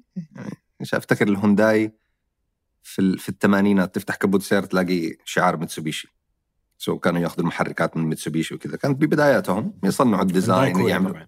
إي. وال- والميتسوبيشي ياباني. فالآن نفس الحكاية. الآن كثير من من, ال من الشركات الصينية بياخذوا التكنولوجيا باتفاق وبيحطوها وبيشتغلوا عليها. يمكن تقنيا technology wise تفتح السيارة تنبهر فيها. بس آه، قبل يومين كنا جايين من من آه، من كيك من المدينة الاقتصادية. كنا مع شركة من الشركات آه، بيعملوا launch للسيارة. فإحنا جايين ركبنا ركبنا في الباص فكنا مجموعة إعلاميين. ركبنا في الباص فكان الحوار كذا غمض عيونك وقول لي إيش نوع الباص؟ فأنا قلت لهم صيني. قال إيش عرفك؟ قلت له من الريحة. من ريحة البلاستيك okay؟ شاشات. ريحة البلاستيك ال- ال- تعرف الرخيص اللي اللي كذا تحس كذا فأحيانا عشان تحط منتج ب ب 60 70 ألف وكل المنتجات الثانية ب 100 100 وشوية فأنت مستغني عن شيء. مستغني عن ربما عن جودة ممكن عن عن ربحية. okay؟ بتقول يا أخي أنا ما أبغى ما ما أبغى ربحية أبغى أبغى أخذ market share أو باخذ حصة من السوق وكذا. بس كمان بتستغني عن أشياء كثير. بس إيش إيش الأشياء اللي تستغني عنها السيارات الصينية في الجودة؟ يعني أنا مرة ثانية ما بقول إنه هي منتجات سيئة لكن إلى الآن ما خدمت بشكل جيد. وت- وتحتاج تثبت نفسها. يعني أنا عملت حلقة قبل فترة عن السيارات الصينية. أنا ما بقول إنه هي سيئة بقدر ما يا أخي خليني أشوف السيارة هذه اللي دوبها نزلت. يعني انت أنت الس- السوق الصيني بحداثته الآن بال- باللي أنت بتشوفه هنا ترى قبل عشر سنوات لما تروح الصين ما كان بهذا الشكل كان حاجة مرة سيئة. كان مرة سيئة يعني كواليتي جدا جدا سيئة. لا شك إنه في تخطيط وتنظيم سواء من الدولة أو من من الشركات ونظرتها للمستقبل وكذا لكن ال- ال- اللي موجود الآن هو ترى عصارة العصارة الجيدة اللي بيجيك. بس أنا كل اللي بقوله إنه خليني أشوف السيارة هذه يا أخي بعد خمسة عشر سنوات. كيف حيكون حالة البلاستيك اللي فيها؟ آه المحركات هل حتعيش زي دورنا نتكلم على مثلا تويوتا ولا فورد ولا GM ولا هذا إنه حتدق 300 400 ألف كيلو ولا حتخرب على 100 150 ألف كيلو؟ طبعا أكيد بعد فترة حيصيروا يدقوا 300 400 ألف كيلو من غير أي مشاكل بس بعد ما يكونوا حلوا كثير من المشاكل. هل أنا أكون فأر التجارب؟ عبد الحق لا. فأنا لا خليني مبسوط بالسيارات اللي أنا أعرفها وأشتغل عليها.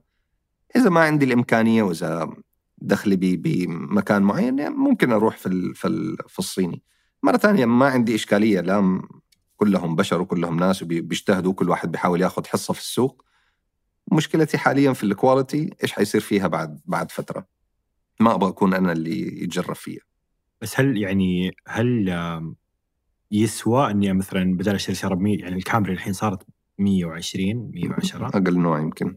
اي والكامري كانت دائما هي السيارة ال- الطبيعية السيارة العادية يعني الكامري مو كشخه فأروح ألقى مثلا MG ولا ألقى من هذيك السيارات الصينية ب 60 حتى حتى الكوري هو دحين أنت عندك فرق في ال- طبعا زي ما قلنا إحنا آه، الشركات بتنزل ربحية عشان تاخذ market share هذا قولا واحدا أكيد موجود هناك. بس حتى قوة ال- ال- العملة تفرق بشكل كبير. يعني أنت يمكن قبل 10 15 سنة تيجي تشتري مثلا تقول كامري ولا مثلا هونداي أوكي؟ تلاقي فرق مع الاثنين نفس الحجم ماشي؟ وتلاقي آه، الفرق بينهم مثلا حوالي يمكن 30 35 ألف ريال. فتقول يا أخي ليش آخذ؟ الآن لما تيجي تشوفهم ترى لسه الكامري يمكن شوي تكة أغلى بس الفرق بينهم مرة قليل. لأنه الاقتصاد الكوري طلع طلعت قيمة العملة وقربت لي الين ال- الياباني فأصبح التكلفة بالنهاية لك أنت ك- كمشتري آه، بعملة ثا- ثالثة بعم- بعملة. ثانية صار قريبا من بعض. فهنا مين اللي نجح مين هو زي ما قلنا الوكيل جودة المنتج وكذا فالآن ال- ال- الصين سواء كان الأجور اليد العاملة يمكن هذا أكثر شيء بياخذ من من أي تصنيع وهذا السبب اللي بتتجه كل ال- هذا للدول اللي هي أجورها قليلة إنه هذا بينزل لي بشكل كبير تكلفة إنتاج المنتج سواء كان سيارة تليفون ولا إيش ما كان. ففي النهاية أنت بتاخذه كعميل بسعر أقل لعدة ارتباطات منها هامش الربح اللي الشركة تبغاه ومنها التكلفة تكلفة إنتاج المنتج آه، والتكنولوجيا اللي هم حصلوا عليها وكيف يستطيعوا يصنعوها بأعداد كل ما زادت الأعداد كل ما خف قيمة آه، تكلفة المنتج. بس هل هي نفس بدايات يعني يعني أذكر شفت فيلم وثائقي عن لكزس LS كيف قعدت شركة لكزس وطبعا تويوتا تخطط على غزو السوق الأمريكي ال- ال- السيارات الفارهة. فكيف كان يعني صدمة للجميع لما دخلت LS ما أدري عاد كم كان موديلها وكانت فيها الكراسي والأشياء والفخامة وكذا وغيرت السوق إلى الأبد وصارت سيارة محترمه صحيح. فالآن لكزس حتى في أمريكا وفي كل الدول الغربية طبعا عندنا آه، سيارة محترمة فارهة تضاهي S-Class في مرسيدس وكذا. هل تشوف هذا المستقبل للسيارات الصينية؟ آه، يعني أكيد الواحد ما يستقل ب يعني واحد جالس هنا على كنبة حيتكلم على شركة زي MG ولا هافال ولا أي يعني من الشركات الكبيرة ويقعد يقول إنه يفهموا ولا ما يفهموا لا أكيد عندهم R&Ds عندهم آه، استشارات وكذا يعني كنا سبحان الله شيء جميل قبل قبل يومين كنا مع مع شركة فورد وكانوا آه، بيتكلموا عن عن السياره اللي الآن نزلوها اسمها رابتر بيك اب ونيت و ومدخلينها ما بدي أقول عشان ضارب ولكن المنافس الأساسي تبعهم ال- الوانيتات الثانية. وصراحة المنتج اللي عندهم جدا رائع. بس اللي تعلمته في ال- اليومين ثلاثة هذه اللي قضيناها معاهم إنه كانوا بيتكلموا كنت بدردش مع مدير آه، تطوير المنتج. السيارة اللي اليوم طرحوها اللي هو يوم الجمعة اللي فات أعلنوا عنها أو يوم السبت اللي فات أعلنوا عنها الفورد رينجر. هو بيقول لي إحنا اختبرناها في ال 2017 بقول له نفس هذا الشكل؟ يقول أيوه أيوه اللي, هو 23 في ال 2017 بقول له طب أنت مصممها من متى؟ حتكون قبلها بسنتين ثلاثة كمان. فبتكلم على يمكن 2013 لما بدأوا تصميمها وال sketching والشكل تبع السيارة وحينزل فيها المحرك الفلاني وكذا. فأنت شوف بال 2013 14 بدأت تفكر بسيارة طرحتها بال 2023 كل ده تفصيل التفصيل. واحدة من الأشياء اللي بيتكلموا عنها إنه بيروحوا آه غير الصحاري وهذا بيروحوا بياخذوا السيارة في أبها في العقبات عشان يتأكدوا الفرامل والجير والدنيا هذه حتم تزبط معاهم آه حتتحمل آه كل الأشياء هذه. فأنت شركة زي هذه تبى تحط سيارة في السوق عشان تعيش لفترة زمنية وتكون جيدة وما يكون في إشكاليات. مرة ثانية بدون ذكر ال- ال- الأسماء في السيارات بنتكلم عن السيارات الصينية كثير من السيارات الصينية فيها مشاكل كبيرة. روح شوف مكة الطائف أو جيزان أبها العقبة سواء عقبة المحمدية ولا عقبة آه، إيش يسموها نسيت اسمها اللي في, أبها. شوف كمية السيارات اللي بتتعطل والجيرات اللي بتضطر توقف. تبرد السيارة يبرد الجير عشان ترجع تعشق. السيارة خلاص بتبطل تعشق الجير ما يتحمل. الهد. مو كلهم لكن في نسبة كبيرة منهم عندهم مشاكل كبيرة. هذا كله بال, بال... الآر إن دي بال آه، يعني الاختبارات اللي بيسووها بال بالصرف اللي بيكبوه على ال على ال على السيارات هذه عشان يطلعوا منتج جيد ولا لا. مرة طلعت الطايف طريق الهدى ب MG 5 كانت من أسوأ تجارب حياتي. ما خربت بس يعني أحس السيارة تعاني كل خلاص بتنفجر شوي وتنفجر كانت يعني.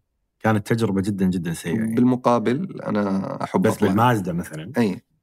أنا بالمقابل زوجتي عندها 1.5 ميتسوبيشي كروس جابت العيد دحين طبعا صدمت ام الحق عليها.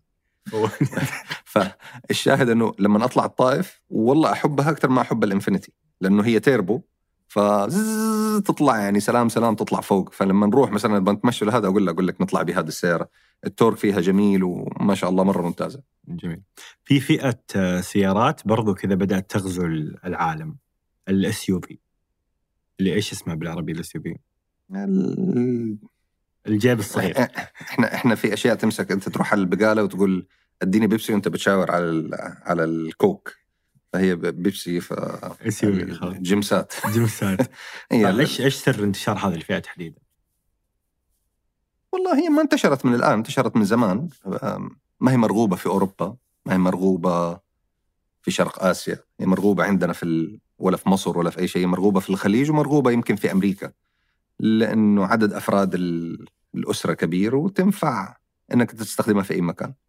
يعني أنت لما يكون عندك SUV تبى تروح الشغل أروح الشغل تبى تطلع البر تطلع البر تبى تروح البحر تروح البحر تبغى تسافر فيها مريحة تبغى فهي متعددة الاستخدامات فأقدر أستخدمها في أي مكان في أي هذا و... وعادة بيصنعوها تكون شوية حمالة أسية يعني نظام التعليق تبعها الجير الكذا.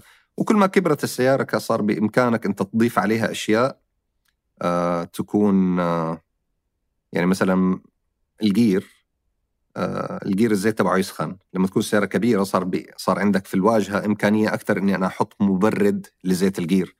لما أبرد زيت الجير الجير عمره يطول والزيت تبعه عمره طول وهكذا. نفس الشيء مبرد زيت الدركسيون واي شيء في السيارة تستطيع تحط المبرد. فكل ما كان حجم السيارة أكبر أو أصغر لما يصغر كمان بزيادة أنت بتضغط 600 ألف شغلة فتبدأ تسخن تبدأ ما تعطيك الأداء الجيد. يعني هو يمكن اتجاه سوق مرة ثانية متطلبات أسر متوسط الأسر الآن يعني زمان كان أفتكر كان 8 و9 في السعودية. الثمانينات تقريبا 8 والآن بدأ يتناقص. الان يعني اثنين ونص ثلاثة. اثنين ونص ثلاثة فيعني إيش أبغى بال SUV. لذلك يمكن صار في سي يو في اللي هي الأصغر منهم اللي هي زي الجيبات الصغيرة الآن صار انتشار كبير عليها لأنه اقتصادية وفيها هي نفس محرك السيارة العادية صح؟ نفس أغلب محركاتها اغلبها دفع امامي آه، لكن يعني صار في اتجاه لهذا الشيء الأسر الصغيرة صارت تبغى هذه السيارة الصغيرة اللي أستطيع إني توسع فيها أشياء أكثر وفيها جميع المتطلبات بالإضافة لأنها اقتصادية. اوروبا ليش ما فيها؟ ما في إيش؟ ليش ما في طلب في أوروبا على ال SUV؟ اقتصاد بحت والله أعلم، آه، تكلفة البنزين والديزل هناك مرة مرتفعة فأنت لما تصير سياره كبيرة صارت بلاعه بنزين فبالنسبة لهم هناك أظن اللتر ب 7 ريال 7 ونص ريال يعني اللتر الواحد مش الجالون في أمريكا ما أدري كم صار الجالون دحين في أمريكا 2 دولار بس 4 لتر. يعني 4 لتر يعني. أنا قصدي بس في في في اوروبا في أوروبا تقريبا 7 ريال إذا ما كان أكثر كمان. فبالنسبة لهم لا لا ما أبغى. اديني لذلك الديزل منتشر أكثر في في أوروبا. البنزين الديزل الكهرباء. إيش إيش انطباعك عن السيارات الكهربائية؟ والله سيارات حلوة. أول واحدة سكتها السنة اللي فاتت آه، طلعت كنت طالع على معرض في آه، في لاس فيغاس اللي هو ال SEMA Show فأخويا في لوس انجلوس فرحت عنده قعدت عنده يومين ثلاثة عنده اثنين تسلا. والله سكتها يا أخي آه، شيء جميل.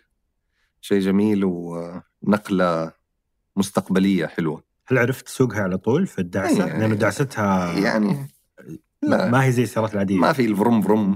لا وإذا إذا شلت رجلك توقف صح؟ آه، تخفف مو توقف. أوكي. زي سيارات الريموت انت أي. ماشي بتدعس بس. فأنت يعني يمكن تاخذ معك دقيقة دقيقتين لما تبدأ تقول أوكي صارت آه، زي ال paddle زي زي البسكليته بسكليت ابى أزود السرعة بنقص السرعة. بس والله كان انطباع جدا حلو جدا حلو. ناهيك عن الصوت مو حلو ابدا. آه، صوت الشارع. ما في صوت. ما في صوت. ما في صوت أصلا. محرك الواحد متعود آه، يدعس ويطلع صوت جميل. هل تتوقع لأنه في حتى في, في, في أوروبا أظن الاتحاد الأوروبي إلى 20 30 أو 50 ناسي 35 35 كل السيارات كهرباء.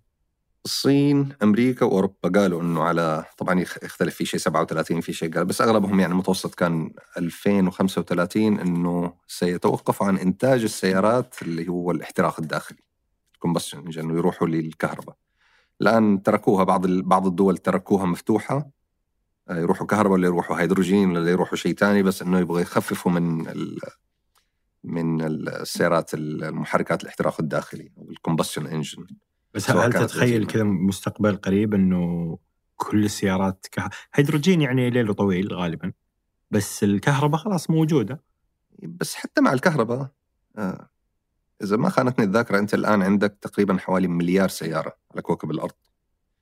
آه، مذكر قبل فترة قرأت أنه فقط نص في المية منها سيارات كهربائية. نتكلم كم؟ 8 مليون؟ حدود 8 مليون فقط سيارة كهربائية اللي موجودة. حنروح بهذا الاتجاه؟ أيوه شكله هي اتجاه اتجاه دول مو اتجاه والله آه، مصنع معين ولا شيء. الدول كلها بتروح بهذا الاتجاه. آه، حيوصلوا؟ أيوه حيوصلوا. حتفضل بالطريقة التقليدية اللي إحنا عليها بنتكلم بطاريات وبهذا بهذا الشكل. الله أعلم لأنه اللي قرأته قبل فترة كمان إنه الليثيوم على نفس وتيرة آه، إنتاج الليثيوم الحالي ما لم يكتشف أماكن أخرى حيكفيك حوالي 25 30 سنة وبعدها حي- حينضب. يعني ما في ليثيوم عشان تسوي بطاريات إلا إذا تبى ترجع تجددها آه، تعملها ريسايكلينج ولا كذا.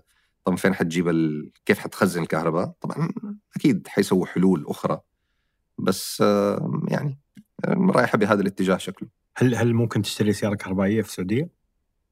حاليا أتصور لسه في معوقات مع إنه الدولة رايحة بهذا الاتجاه. ل- لسه ماني شايف infrastructure أو أو بنية تحتية لهذا الموضوع.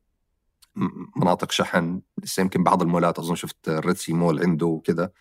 بس لسه يعني ما في ما في هذا الشيء.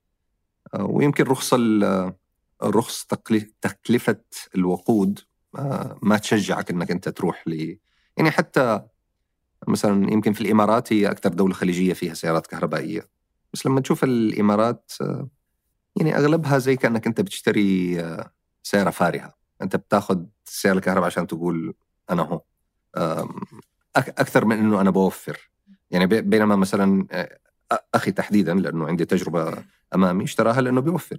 فهو كان عنده جراند شيروكي كان شاري لزوجته تسلا كان يبغى يشتري جراند شيروكي يبغى يبغى ياخذ كانت أظن 2016 يبغى ياخذ واحدة جديدة أظن كانت ب 45 أو 47 ألف دولار.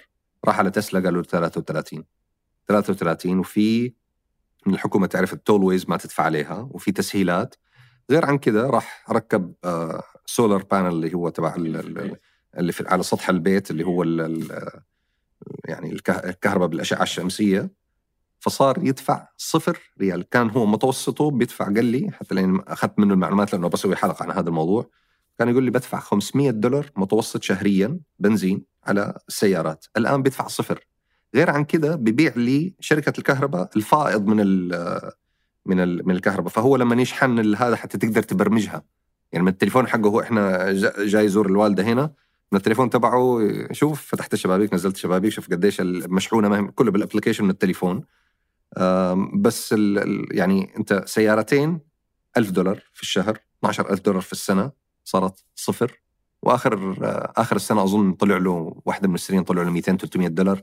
شركة الكهرباء ادوا له هي لأنه هو بيعطي الفائض ل- لشركة فبيته كله ما بيدفع كهرباء وبيشحن السيارات بال- بس بالكهرباء. السولر سيتي أظن اسم الشركة. تدفع ل- لسولر سيتي؟ انت تد- تدفع للتركيب وكذا. تدفع للتركيب بس ما في- ويقسطوا لك هي. آه بس التركيب. هي. أوكي. أنا أنا كان عندي انطباع إنه عاد بدري إنه لأني شفت SolarCity برضو أحد شركات إيلون ماسك يعني. أنا ما أعرف إذا هو SolarCity بس آه. يعني هو أكيد ممكن في شركات كثير. ما أعرف اسم الشركة اللي ركبها بس ال- الشاهد إنه إنه صار يصرف أقل إيه. بكثير يعني حتى الصيانة أذكر مرة شفت فيديو عن أحسنت إيه. ال operation إيه. التكلفة التشغيلية لسيارة البنزين وسيارة صحيح ما فيها قطع ما فيها شيء ما فيها شيء أنت محركات صغيرة بالضبط أنت تروح توديه إيش تبغى يشيكوا على السيفتي ويحمل حالهم يزودوا لك موية مساحات ومع السلامة ما في زيت ما في ما في زيت ماكينة ما في زيت جير ما في. في موية راديتر لأنه البطاريات تسخن فلازم تبرد ال ال ال البطاريات بس ما في شيء حتى الفرامل فيها فرامل لأنه احتياط بس هو الفرامل من من عدم تشغيل التوليد. المحرك. أيوه إيه. آه، طاقة كامنة آه، في السيارة بس آه، الفرامل اللي فيها يعني بالكاد يعني بدل ما تغيرهم كل مثلا أربع سنين حتغيرهم كل 40 سنة فما في شيء في السيارة يستهلك يعني ما عاد عندك يمكن جلود مساحات إطارات موية مساحات ومع السلامة فال ال- الصيانة اللي تبي تعملها هو عبارة عن طق software ينزل عندك تعمل له update للسيارة وتقول يلا. والبطارية طبعا يعني مع الوقت آه، شوية آه، يعني تخفي. إلى الآن بدقوا سبعة وثمانية سنين عشر سنين من غير يعني. أي مشاكل يعني وصار حتى الآن تقدر تغير شرائح في البطارية فأنت حتى بال- بالجهاز لما تفحص السيارة ممكن يطلع لك خلل في البطارية ممكن يقول لك أي شريحة فيهم في الوكالات غالبا ما بتغيرها بس في ورش خارجية بيطلع بيغير لك الشريحة لأنه في لايرز وشرائح من البطاريات فتقدر تطلع شريحة من البطارية وت- وتغير البطارية تبعها. آه، يعني. والله تسلا كان حلم بالنسبة لي بس يعني يعني في أمريكا في في التطبيق الخرائط حق السيارة يو- تقول مثلا أبغى أروح من هنا لهنا مثلا أبغى أروح من جدة لمكة. فيقول لك أوكي طريقك كذا البطارية باقي فيها كذا وفي محطة هنا وفي محطة هنا فأنت حتروح كذا بعدين حتروح هذه المحطة حتزود عليك ربع ساعة شحن بعدين صحيح. حتمشي. يحسب لك هي كامل. يخطط لك كل الرحلة إنه في فعلا بنية تحتية. الآن هنا لو شريت إيه. تسلا يعني على على سطح دائما. اكون ماشي أشوف تسلا على سطحها الحمد لله. الله يعينهم. يعني هي المشكلة مثلا أنت بتتكلم عن المسافه من هنا للرياض. فين حتوقف؟ مستحيل فين حتوقف؟ وتبقى تبقى عشان يكون طبعا الشحن نوعين في DC و AC فالبيت يشحن ب سبعة ل 8 ساعات عشان تاخذ ال full charge الشحن الكاملة. برا في اللي تشوفهم اللي هم هذا. ب- أظن 45 دقيقة إلى ساعة زمن. فأنت إذا طالع الرياض تحط في بالك تبى توقف في مكان معين عشان تسويها إذا كانت فيه. فهذا جزء من ال- ال- البنية التحتية اللي يعني المملكة أو أي دولة حت- حتشتغل عليها. بس الحين عندك لوسي لوسي وعندك لوسي سير. أيوه. فيفترض إنه في أمريكا الآن عندك آه، أظن 120 ألف محطة شحن. 120 ألف محطة شحن. بس طبعا أسهل بكثير لأنه تقدر تسوي محطة شحن ذاك اليوم بقرأ 45 آه، 45 ألف دولار. وجنب المول يعني هي في مواقف المول بس كذا فتروح تجلس في المول وهي تشحن برا. صحيح. يعني كيف أحافظ على سيارتي؟ آم، أنا بدي أخرج من ال- الكلام ال- الرتيب اللي هو آه، الصيانة الدورية الصيانة الدورية كلنا نعرف الصيانة الدورية بس نصيحتي يمكن أسهل شيء تسويه في في في سيارتك أن تغير الزيوت والموية اللي فيها كل حوالي 60 إلى 70 ألف. آم، ما عاد في شيء في السيارة آه، تقدر تعمل له maintenance تقدر تعمل له صيانة. في السيارات الحديثة أنا بتكلم. يعني زمان في الثمانينات التسعينات آه، السيارة لما تيجي على الوكيل الفرامل الخلفية يبغى لها وزنية الجلنط يبغى له اللي هو الفرامل اليد أو فرامل الرجل يبغى لها وزن. في آم، كنا نسميه الدلكو الكربريتر المدري إيش لازم توزن البلوف لازم توزن ال timing تبع المحرك لازم توزن الجير ودعسة الجير. 20 ألف وزنية في السيارة فأنت لما توديها فعلا الفني هناك ترى بيسوي واحد اثنين ثلاثة أربعة خمسة عشان السيارة تعيش معك الآن ما في ولا شيء تسويه ما في ولا شيء. حتى الفرامل اوتوماتيك بتوزن نفسها بنفسها electronically okay ب scan بقطعة تشبكها بجوالك تقدر تفكها تفصلها توزنها تعملها تسوي. ما عاد في أي شيء. فالشيء الوحيد اللي بيهتري في نظري في السيارة هي أو بتأثر هي السوائل الزيوت. فيجي شري يجي واحد يقول لك يا أخي زيت الجير ما يتغير. ما في شيء اسمه زيت جير ما يتغير. أنت في رمضان السمبوسة اللي تشتغليها اول أول سمبوسة تتقلي زي عاشر وحدة ولا بعد مية؟ الزيت يتأثر فالطعم يختلف. نفس الشيء زيت الجير يتأثر. زيت الفرامل كثير من الناس ما يعرفوا انه زيت الفرامل كل سنتين لازم يتغير. كل سنتين لأنه يتأثر بالرطوبة. هو يعني في خاصية إنه هو يسحب رطوبة. فيصير عندك ماوية في الزيت وتدخل وتأثر لك في اللاينات وتسبب لك صدى وتسبب كذا. فتغير الزيت بعد آه، مثلا تكون ماشي سيارتك 50 60 ألف تغير الزيت تقول يا أخي الفرامل تحسنت طب أنت ما سويت شيء ما غيرت الأقمشة أنت بس غيرت الزيت. فالزيوت والسوائل في في السيارات زيت الماكينة زيت الديفرنس زيت الجير بغض النظر كلها لازم تتغير. حتى لو ما قال الوكيل إنه يتغير غيروها. 70 80 ألف maximum بس كيف في أجواء. كل السيارات تختلف ولا؟ إذا إذا الوكيل بيقول أو المصنع بيقول غير على 40 50 ألف روح معه. بس إذا بيقول لك ما يتغير الزيت لا تروح معه. أنا أذكر مرة من المرات كنا في ألمانيا الكلام ده في أظن 2015 2016 كنا في ال Automechanika في ألمانيا. وكنت ماشي في في في المعرض وكان في شركة ZF آه، عندهم booth كذا آه، تدريبي. لأنه في تاخذ دورات كمان بالإضافة لأنه معرض هو. ال Automechanika عادة بيكون عن آه، صناعة السيارات وليس عن السيارات بمعنى الأجهزة والمعدات و و و. ف ZF هي الشركة اللي بتصنع الجيرات لمصانع السيارات. تمام؟ فمصنع يعني مثلا على سبيل المثال GM ما بتصنع المحرك والجير وكل شيء هي بتاخذ بتروح عند vendors زي زي مقاول العمارة. مقاول العمارة أنت بتقول والله أبغى أسوي عمارة طيب الشبابيك من فين حجيبها؟ تروح تشتري الشبابيك من أحد الأبواب السباكه المش عارف نفس الشيء. فالجيرات أنا ك General Motors أقول لهم أبغى هذه المواصفات أبغى جير يركب هنا فأروح على شركات متخصصة يعملوا لي هي.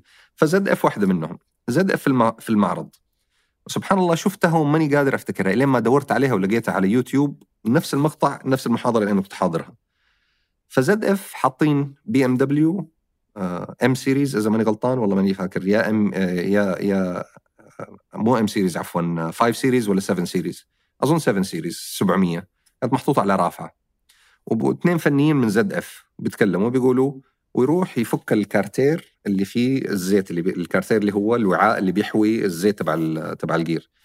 فيقول BMW بيقولوا إنه زيت الجير ما يتغير. وإحنا اللي صنعنا هذا الجير و... ويقوم يلف الكارتير محطوط مكتوب عليه printed بالإنجليزي إنه lifetime oil مدى الحياة ما تغيره. طب مدى الحياة متى؟ لما يخرب الجير بعد 200 بعد 300 ألف وبيقول هو بيقول إنه إحنا اللي صنعنا الجير وإحنا بنقول الزيت لازم يتغير على 80 ألف كيلو في ألمانيا. درجة حرارة يعني لا في حرارة لا في غبرة لا في لا في لا في لا في ما بالك هنا. فهذول ال ZF بيقول لك زي كذا فأنا ليش الوكيل آه، يعني هي حركة شريرة عشان يخرب لا لا هو ما يخرب بالعكس هو بيقول لك إنه سياراتي maintenance free فأنت أصلا لما أنت ك ك كمشتري للسيارة بتشتري السيارة غالبا حتبيعها بعد خمسة سبع سنوات. خمسة سبع سنوات ما حيخرب الجير okay؟ المفروض إنه ما يخرب الجير تمام؟ فأنت حتبيعها ال generation الثاني هو اللي حياخذها أو الثالث ممكن يخرب معاه الزيت. ما يهمه خلاص أنت اشتريت منتج ثاني فهي مرة ثانية ما هي حركة شريرة بقدر ما إنه أنا أبغى أنتج سيارة ما أبغى أجيب لك وجع رأس. حقول لك أنت قبل شوي أنت بتقول لي السيارات الكهربائية ما فيها صيانة. هو يبي يروح إنه السيارات الميكانيكية كمان ما فيها صيانة. ما أبغى بواجي على مئة ألف. ما بغير بواجي. الفلتر فلتر الهواء مثلا depending هي يعني الكتالوج بيقول لك مثلا 40000 طب يا أخي أنا إذا مريت بعاصفة ترابية المفروض أغيره اليوم. خلاص انترس الفلتر انعدم. تنظف على الأقل. حتى التنظيف مو تنظيف لا. حلو. فزيت زيت الفرامل لازم يتغير كل 70000 كل سنتين وليس زيت زيت الفرامل مع المدة الزمنية ما له علاقة بالعدد الكيلومترات. كل سنتين يعني لو سيارتك واقفة لو سيارتك واقفة مر عليها سنتين الأفضل إنك تغير عشان الرطوبة قلت. عشان الرطوبة لأنه هو من خصائصه يسحب وزيت الجير كل 70000 كل 70000 80000 يعتمد إذا أنت تطلع بر أكثر وعندك مجهود على السيارة أكثر بتسحب مقطورة بتطلع جبال. الأفضل إنك تغيره أبدر كمان.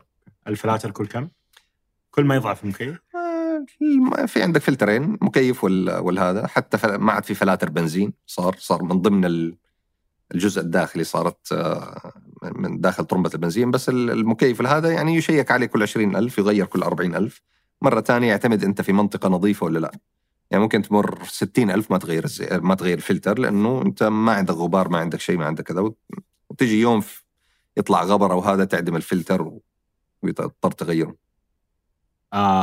آم إذا إذا غيرت الفلاتر والزيوت بهذا الشكل أضمن أنه السيارة تعيش فترة أطول نضيف عليها مين المنتج مين المصنع. أيوة. المفروض يعني إذا بتأخذ بالأسباب فالمفروض معك تعيش السيارة بشكل جيد. ما بس إيش إيش سلو- سلوكيات القيادة اللي تعدم السيارة وسلوكيات القيادة اللي تخلي السيارة تعيش لفترة أي شيء غير طبيعي فهو غير جيد.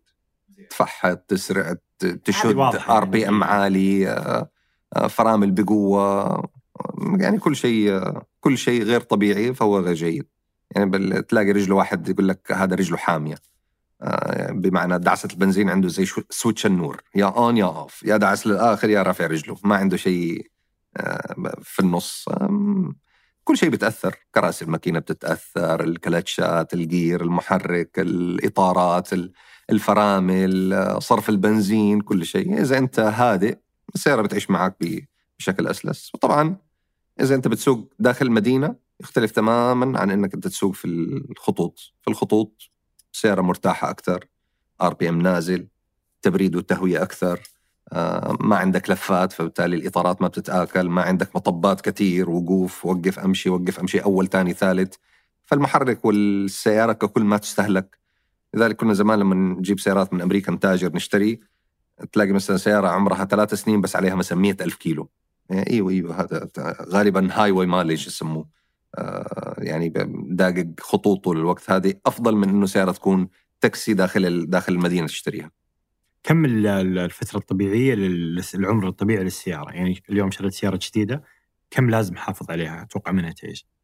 يعني ما في في في مرجعية قديش الواحد يحافظ عليها لكن أتصور أي سيارة تاخذها مو أقل من سبعة إلى عشر سنين المفروض آه، يعني تمشيك بشكل ما تزعجك. بعد كذا كل شيء حيستهلك. يعني أنت لما تشتري سيارة ماشيه أنا بعض الشباب يجي يقول لي يا أخي آه، اشتريت سيارة ماشيه 200 ألف. بس ترى الماكينة مغيرها جديد. أقول له تمام بس السيارة ما هي ماكينة. طب ال compressor مشي 200 ألف تبع المكيف الجير مشي 200 ألف الدفرنس مشي 200 ألف الدينامو كل شيء كل الر- ال- الرمان بلي ال bearings أي قطعة متحركة مشيت 200 ألف. فأنت ترى استهلكت كل هذه الأجزاء بس أنت غيرت هذه هذه الحتة. تمام هذا هذا كويس. بس عندك الأشياء دي فأنت يعتمد. طبعا زمان كنت على 150 200 ألف تقول okay بلاش منها السيارة. الآن السيارات آه، صارت تدق 300 350 ألف. من غير أي مشاكل. يعني إذا إذا خلينا نقول إذا في الثمانينات والتسعينات ال 200 ألف هي بداية المشاكل تبع السيارة يعني يلا غير مساعدات يلا الجير ما أدري صار له الماكينة إيش صار لها طب المكيف ما أدري صار له. الآن يمكن ال 400 ألف صارت هي اللي تفتح عليك آه، أكثر. السيارات صارت أكثر اعتمادية جودة التصنيع صارت أفضل ويمكن اهتمام اهتمام الناس آه، صار آه، صار أفضل كمان. دائما في هذا السمع إنه القديم أفضل، القديم أكثر أمان، القديم أقل تكلفة. أنت كل كلامك ال- العكس، لأنه ما في تقنيات في القديم. القديم توقف على جنب ترفس السيارة تدق سل يلا أمشي. الآن ما عاد في ميكانيكي يحط يده على كبود السيارة يقول لك المسمار الخلفي اللي ما أدري إيش مفكوك. ما عاد في. إذا ما عندك أجهزة ما عندك علم ما عندك فهم ما عندك لغة إنجليزية. ويمكن هذه من أكثر الأشياء اللي دائما أقولها للشباب اللي يبغوا يدرسوا. أحرص على اللغة الإنجليزية بدونها ما أحترف لا تمسك جهاز ولا كتالوج ولا أي شيء. لازم يكون عندك لغة عشان عشان تسويها. ففرق كبير ما بين السيارات ال- القديمة حتى لما تجي آه، في في السلامة. لا مين قال إنه يعني صح السيارات القديمة آه، تخش في بيت آه، يتهدى البيت والسيارة ما يصير لها ولا شيء. بس هذا على على سبيل سلامتك أنت لأنه أنت متخيل نفسك أنت في علبة. العلبة ما حيصير لها شيء بس أنت جوة السياره إيش حيصير لك؟ بينما الآن السياره صارت تخش في. في الجدار السياره كلها تنطعج لكن أنت تطلع سليم منها. وفي أكثر من مقطع على, الإنترنت يجيبوا سياره قديمة. افتكر جايبين آه، شيفرليه ماليبو آه، 2009 وجايبين سياره شيفرليه الستينات والسبعينات الصدام كذا في صاروخين من قدام كذا عارف ال... تخش كذا في دبابة تفجرها. والاثنين يخشوا في بعض تتخرشم ال- القديمة تتخرشم تتعدم. والرجال اللي جوا طبعا حاطين ال dummy اللي جوا وحاطين sensors فيه وهذا يقول لك ما حيعيش حتى بنص سرعة السيارة اللي كانت.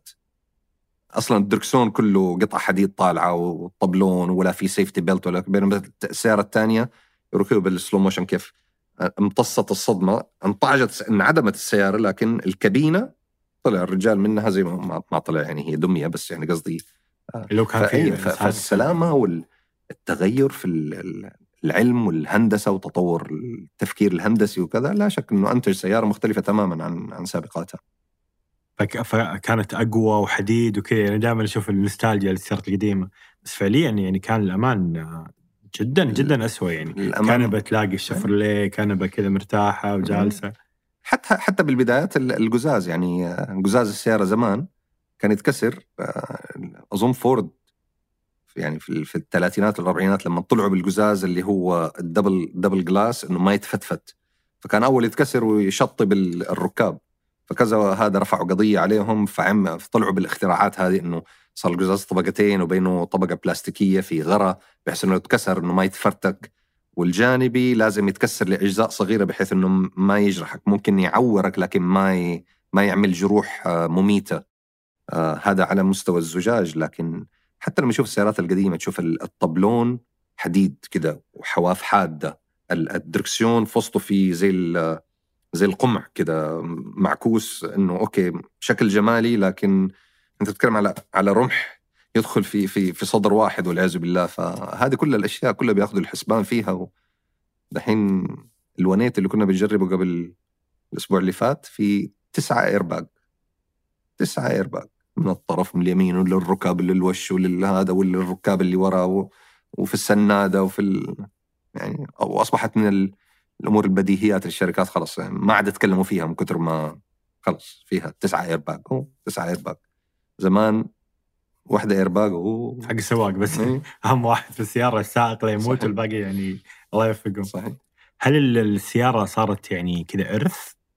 آه يورث كذا للأبناء ولها علاقة في العائلة ولا تحس إنها كذا منتج زي زي أي منتج؟ يعني لو- سألتني قبل سنة كنت قلت لك لا كلام فاضي. بس دحين عشان عندي baby في السيارة في البيت. يعني كثير من الناس لهم علاقة بذكرى السيارة. أحيانا تكون مثلا من والده من والدته في, في سن معين تعلم عليها ما أدري ففي في الرابط العاطفي اللي بينه وبين السيارة. للأسف يمكن عندنا هنا في ال- في الوطن العربي مو قد كده مو زي برا. تلاقي متاحف ومدري إيش وأشياء وكذا في ال- في السيارات.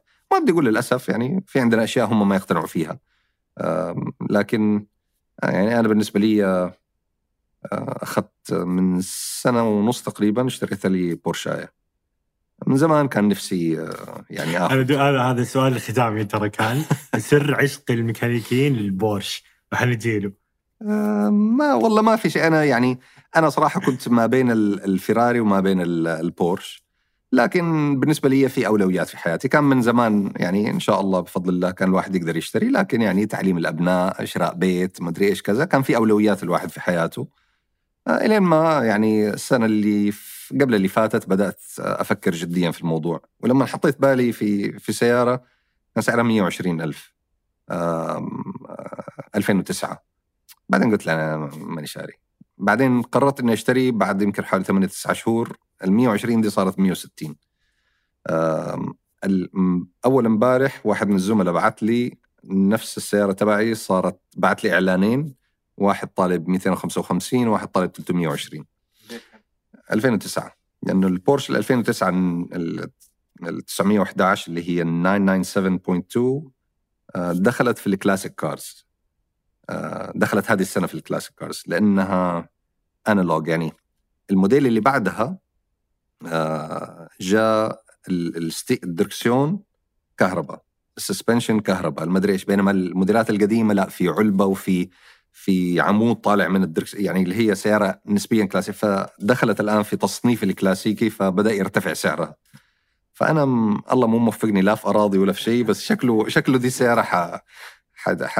يعني ما شاء الله سياره مرة جميلة آه، ويمكن أكثر شيء أشوفه هنا في ال- في المنطقة إنه ما في ال... ما في الإرث الكبير اللي الناس تحطه في السيارات لأنه كمان صيانتها ومتابعتها ويمكن الجو تبعنا شوية خشن حبتين على إنه يكون تمتلك سيارة يعني وردة كده تحطها وتنبسط فيها بس, بس البورش لما اشتريتها كيف كان شعور البورش؟ شعور البورش ولا شعوري أنا؟ شعورك أنت في البورش كنت اشتريتها في الدمام كنت أبغى أجي فيها على على جدة قالوا أسبوعين. قلت أو.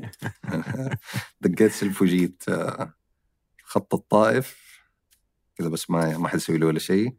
الجبل أخذت ثلاث مخالفات. بس كلها كذا يعني.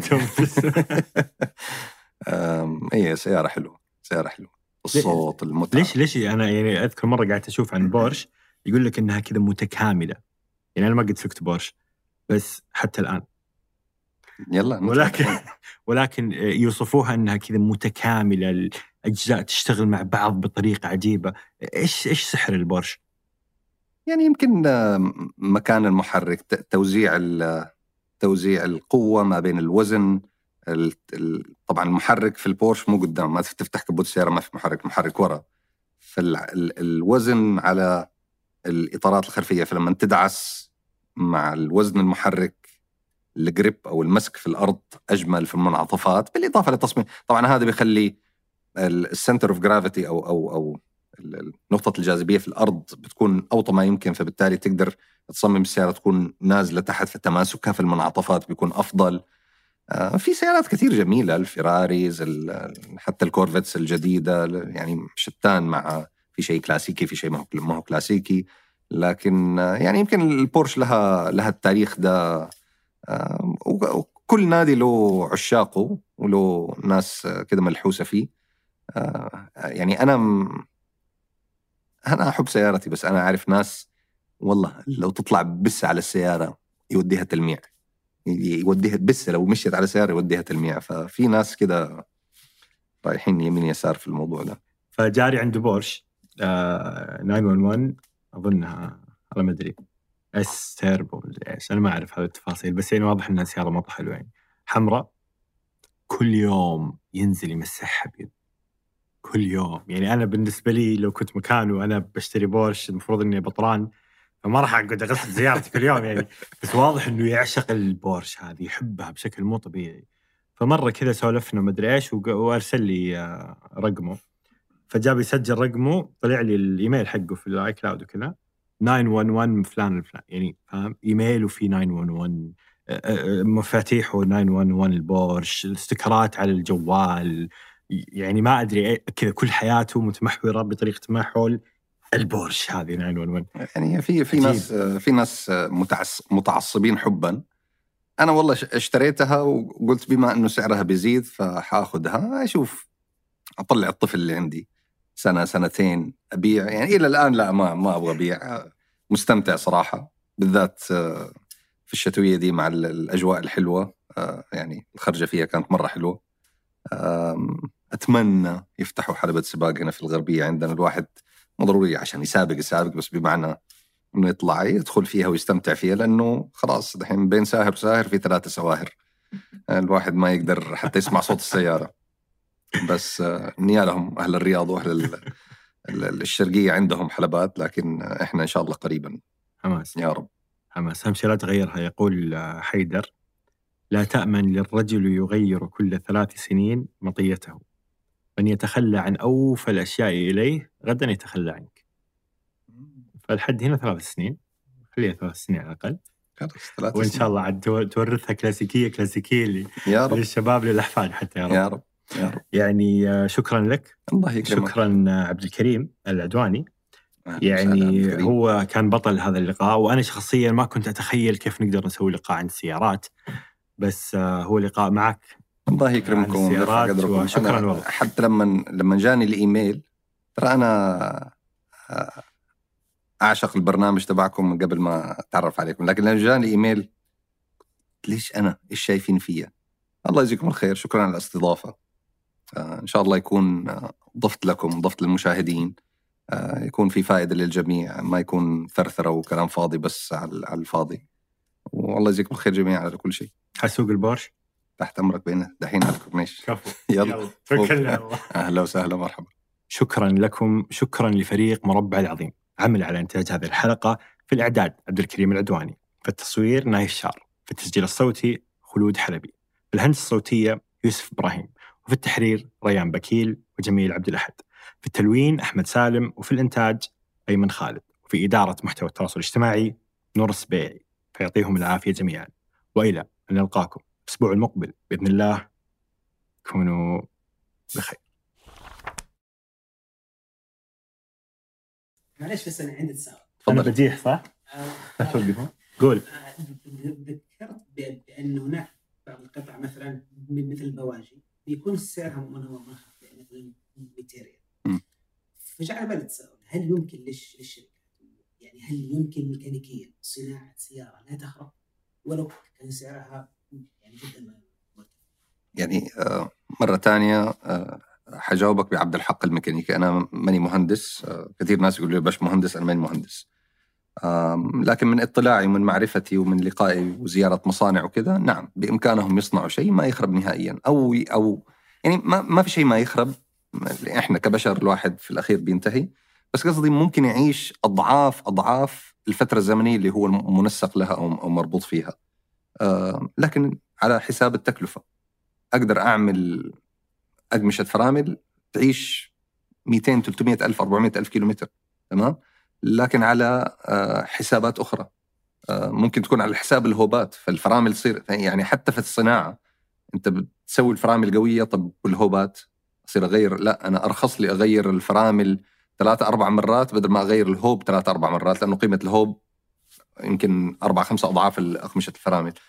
البواجي نفس الحكاية أقدر أصنع بواجي. والبواجي الآن يعني خير دليل البواجي. الآن في بواجي اللي هي عادية ال- النحاس. سابقا يعني في في التسعينات. بعدين طلع الاريديوم بعدين طلع البلاتينوم بعدين ما أدري إيش. هذا الآن مسميات عجيبة غريبة وكلها هي المعادن اللي تضاف إنه ما يتآكل رأس البوجي أو كذا. فهذا كله علم وكلها آه، يعني هندسة وصرف آه، ودراسات واختبارات على أساس يعيش معايا البوجي لفترات زمنية أطول. أقدر أسوي شيء أحسن وأحسن؟ أيوه أقدر. بس في النهاية المستهلك هو اللي حيكون هو اللي حيدفع الثمن. انت لما تشتري المنتج ممكن يكلفك ثلاثة أربع أضعاف التكلفة العادية اللي أنت تبغى تاخذ فيها. معليش ليش الس- السيارات الرواية يكون فيها صيانة مع انه الش- الشريحة المستهدفة ما عندهم هم مشكلة في الدفع المدفع المبالغ الطائله في سبيل ان يمتلك سياره آه، غالبا أنت هنا بتدفع اسم قيمة اسم. زي أنت بتشتري شنطة إيف سالوران.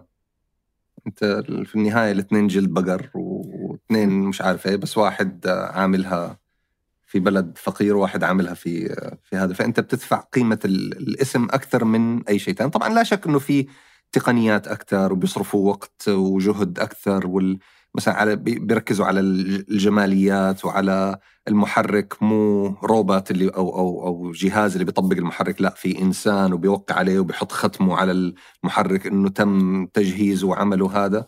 لكن في النهاية أغلبها بيكون بيكون اسم. بدليل نتكلم على على السيارات الصينية الآن اذا ماني غلطان هونشي. هونشي ب 400000 400000 أنت بتشتري شيء بفخامة الرولز رويس. طيب إذا أنا ك- كتكلفة وكمواد وككل شيء الاثنين متقاربين. فين بدفع أكثر؟ الفرق فين بيروح؟ بيروح غالبا على الاسم. أكيد بالإضافة ل- لتاريخ و... يعني شوف تكون أغنى واحد بين الفقراء ولا تكون أفقر واحد بين الأغنياء؟ يعني أنا لما قعدت أفكر فيها حسيت زي كذا. يعني لو شريت هونشي فأنت بين الفقراء أغنى واحد اللي اشترى سيارة ب 300000 بس يعني هونشي. ولا تكون تشتري مثلا اي كلاس مرسيدس فأنت مع الأغنياء بس إنك في تحت يعني عرفت؟ ولا ES مثلا زي كذا يعني. شايف جاب لك إياه من الآخر. والله. بس Hongqi يعني هل مو عمرك حتشتري سيارة صينية ب 400000 يمكن اللي ما يعرف ال- الشعار والمسمى آه يقول واو سيارة حلوة بس ما يعرف إيش هي. يعني وجوا مساجات ومدري إيش. وكل التكنولوجيا اللي في العالم موجود. هي سيارة جدا جميلة. جدا جميلة. بس هنا كمان. يعني هو قبول الناس لل- للأمر. عبد الكريم تشتري سيارة ب 400000 لا صيني نهائي. مستحيل صح؟ ما راح ابيع المازدا ما ت- المازدا المازدا عظيم والله. والله المازدا عظيم. والله سيارة. في خبر انه هو الم- المازدا الآن في في في توجه إنه- إنه تتحول لعلامة فاخره في أمريكا هي مثلا نزلت 690 مش 9 اللي هي السعوديه 690 كانت يعني فاخرة وتستهدف أصلا في المنافسة. أنا أعتقد نفس الفئات يعني هو هو بي ام ومرسيدس نفس فئات 690 ما أدري إيش عندك. والله ما سمعت شفتها؟ وخشب من جوا و... سيدان؟ yes زي CX 9 SUV. SUV إيوه إيه. SUV ولكنها أوسع من ال C من X 9 مم. يعني في الصف الثالث ممكن با- بالغين. يعني R... زي ال RX تقريبا لا والله يعني حطلع من هنا أروح أتعرف عليها. ما ما ما شفتها ما شفتها. بس هو كل مكان من العالم له سوقه الخاص. تشوف أشياء في أمريكا ما تشوفها في أوروبا مع إنه هي ما هي قضية تكلفة. هي قضيه متطلبات. تنزل على شرق آسيا تلاقي يا أخي أنا ما أبغى سياره كبيرة أبغى سياره صغيره تخش في الحواري وبين السيارات وما تكلفني كثير لأنه ال- ال- البنزين غالي ومرتفع وكذا. ف وجود آه، آه، سيارة تنزل في سوق أحيانا يعملوها يعني بعض الشركات تنزل منتج وتشوف حجم إقبال الناس عليه. سؤال الناس عنه الان بضغطه زر تقدر تسوي search مين اللي بيسأل عن المنتج هذا. فإذا وجدوا إنه متطلب موجود في دول أخرى يبدأوا يقول لك okay ممكن أسويه في أماكن تانية.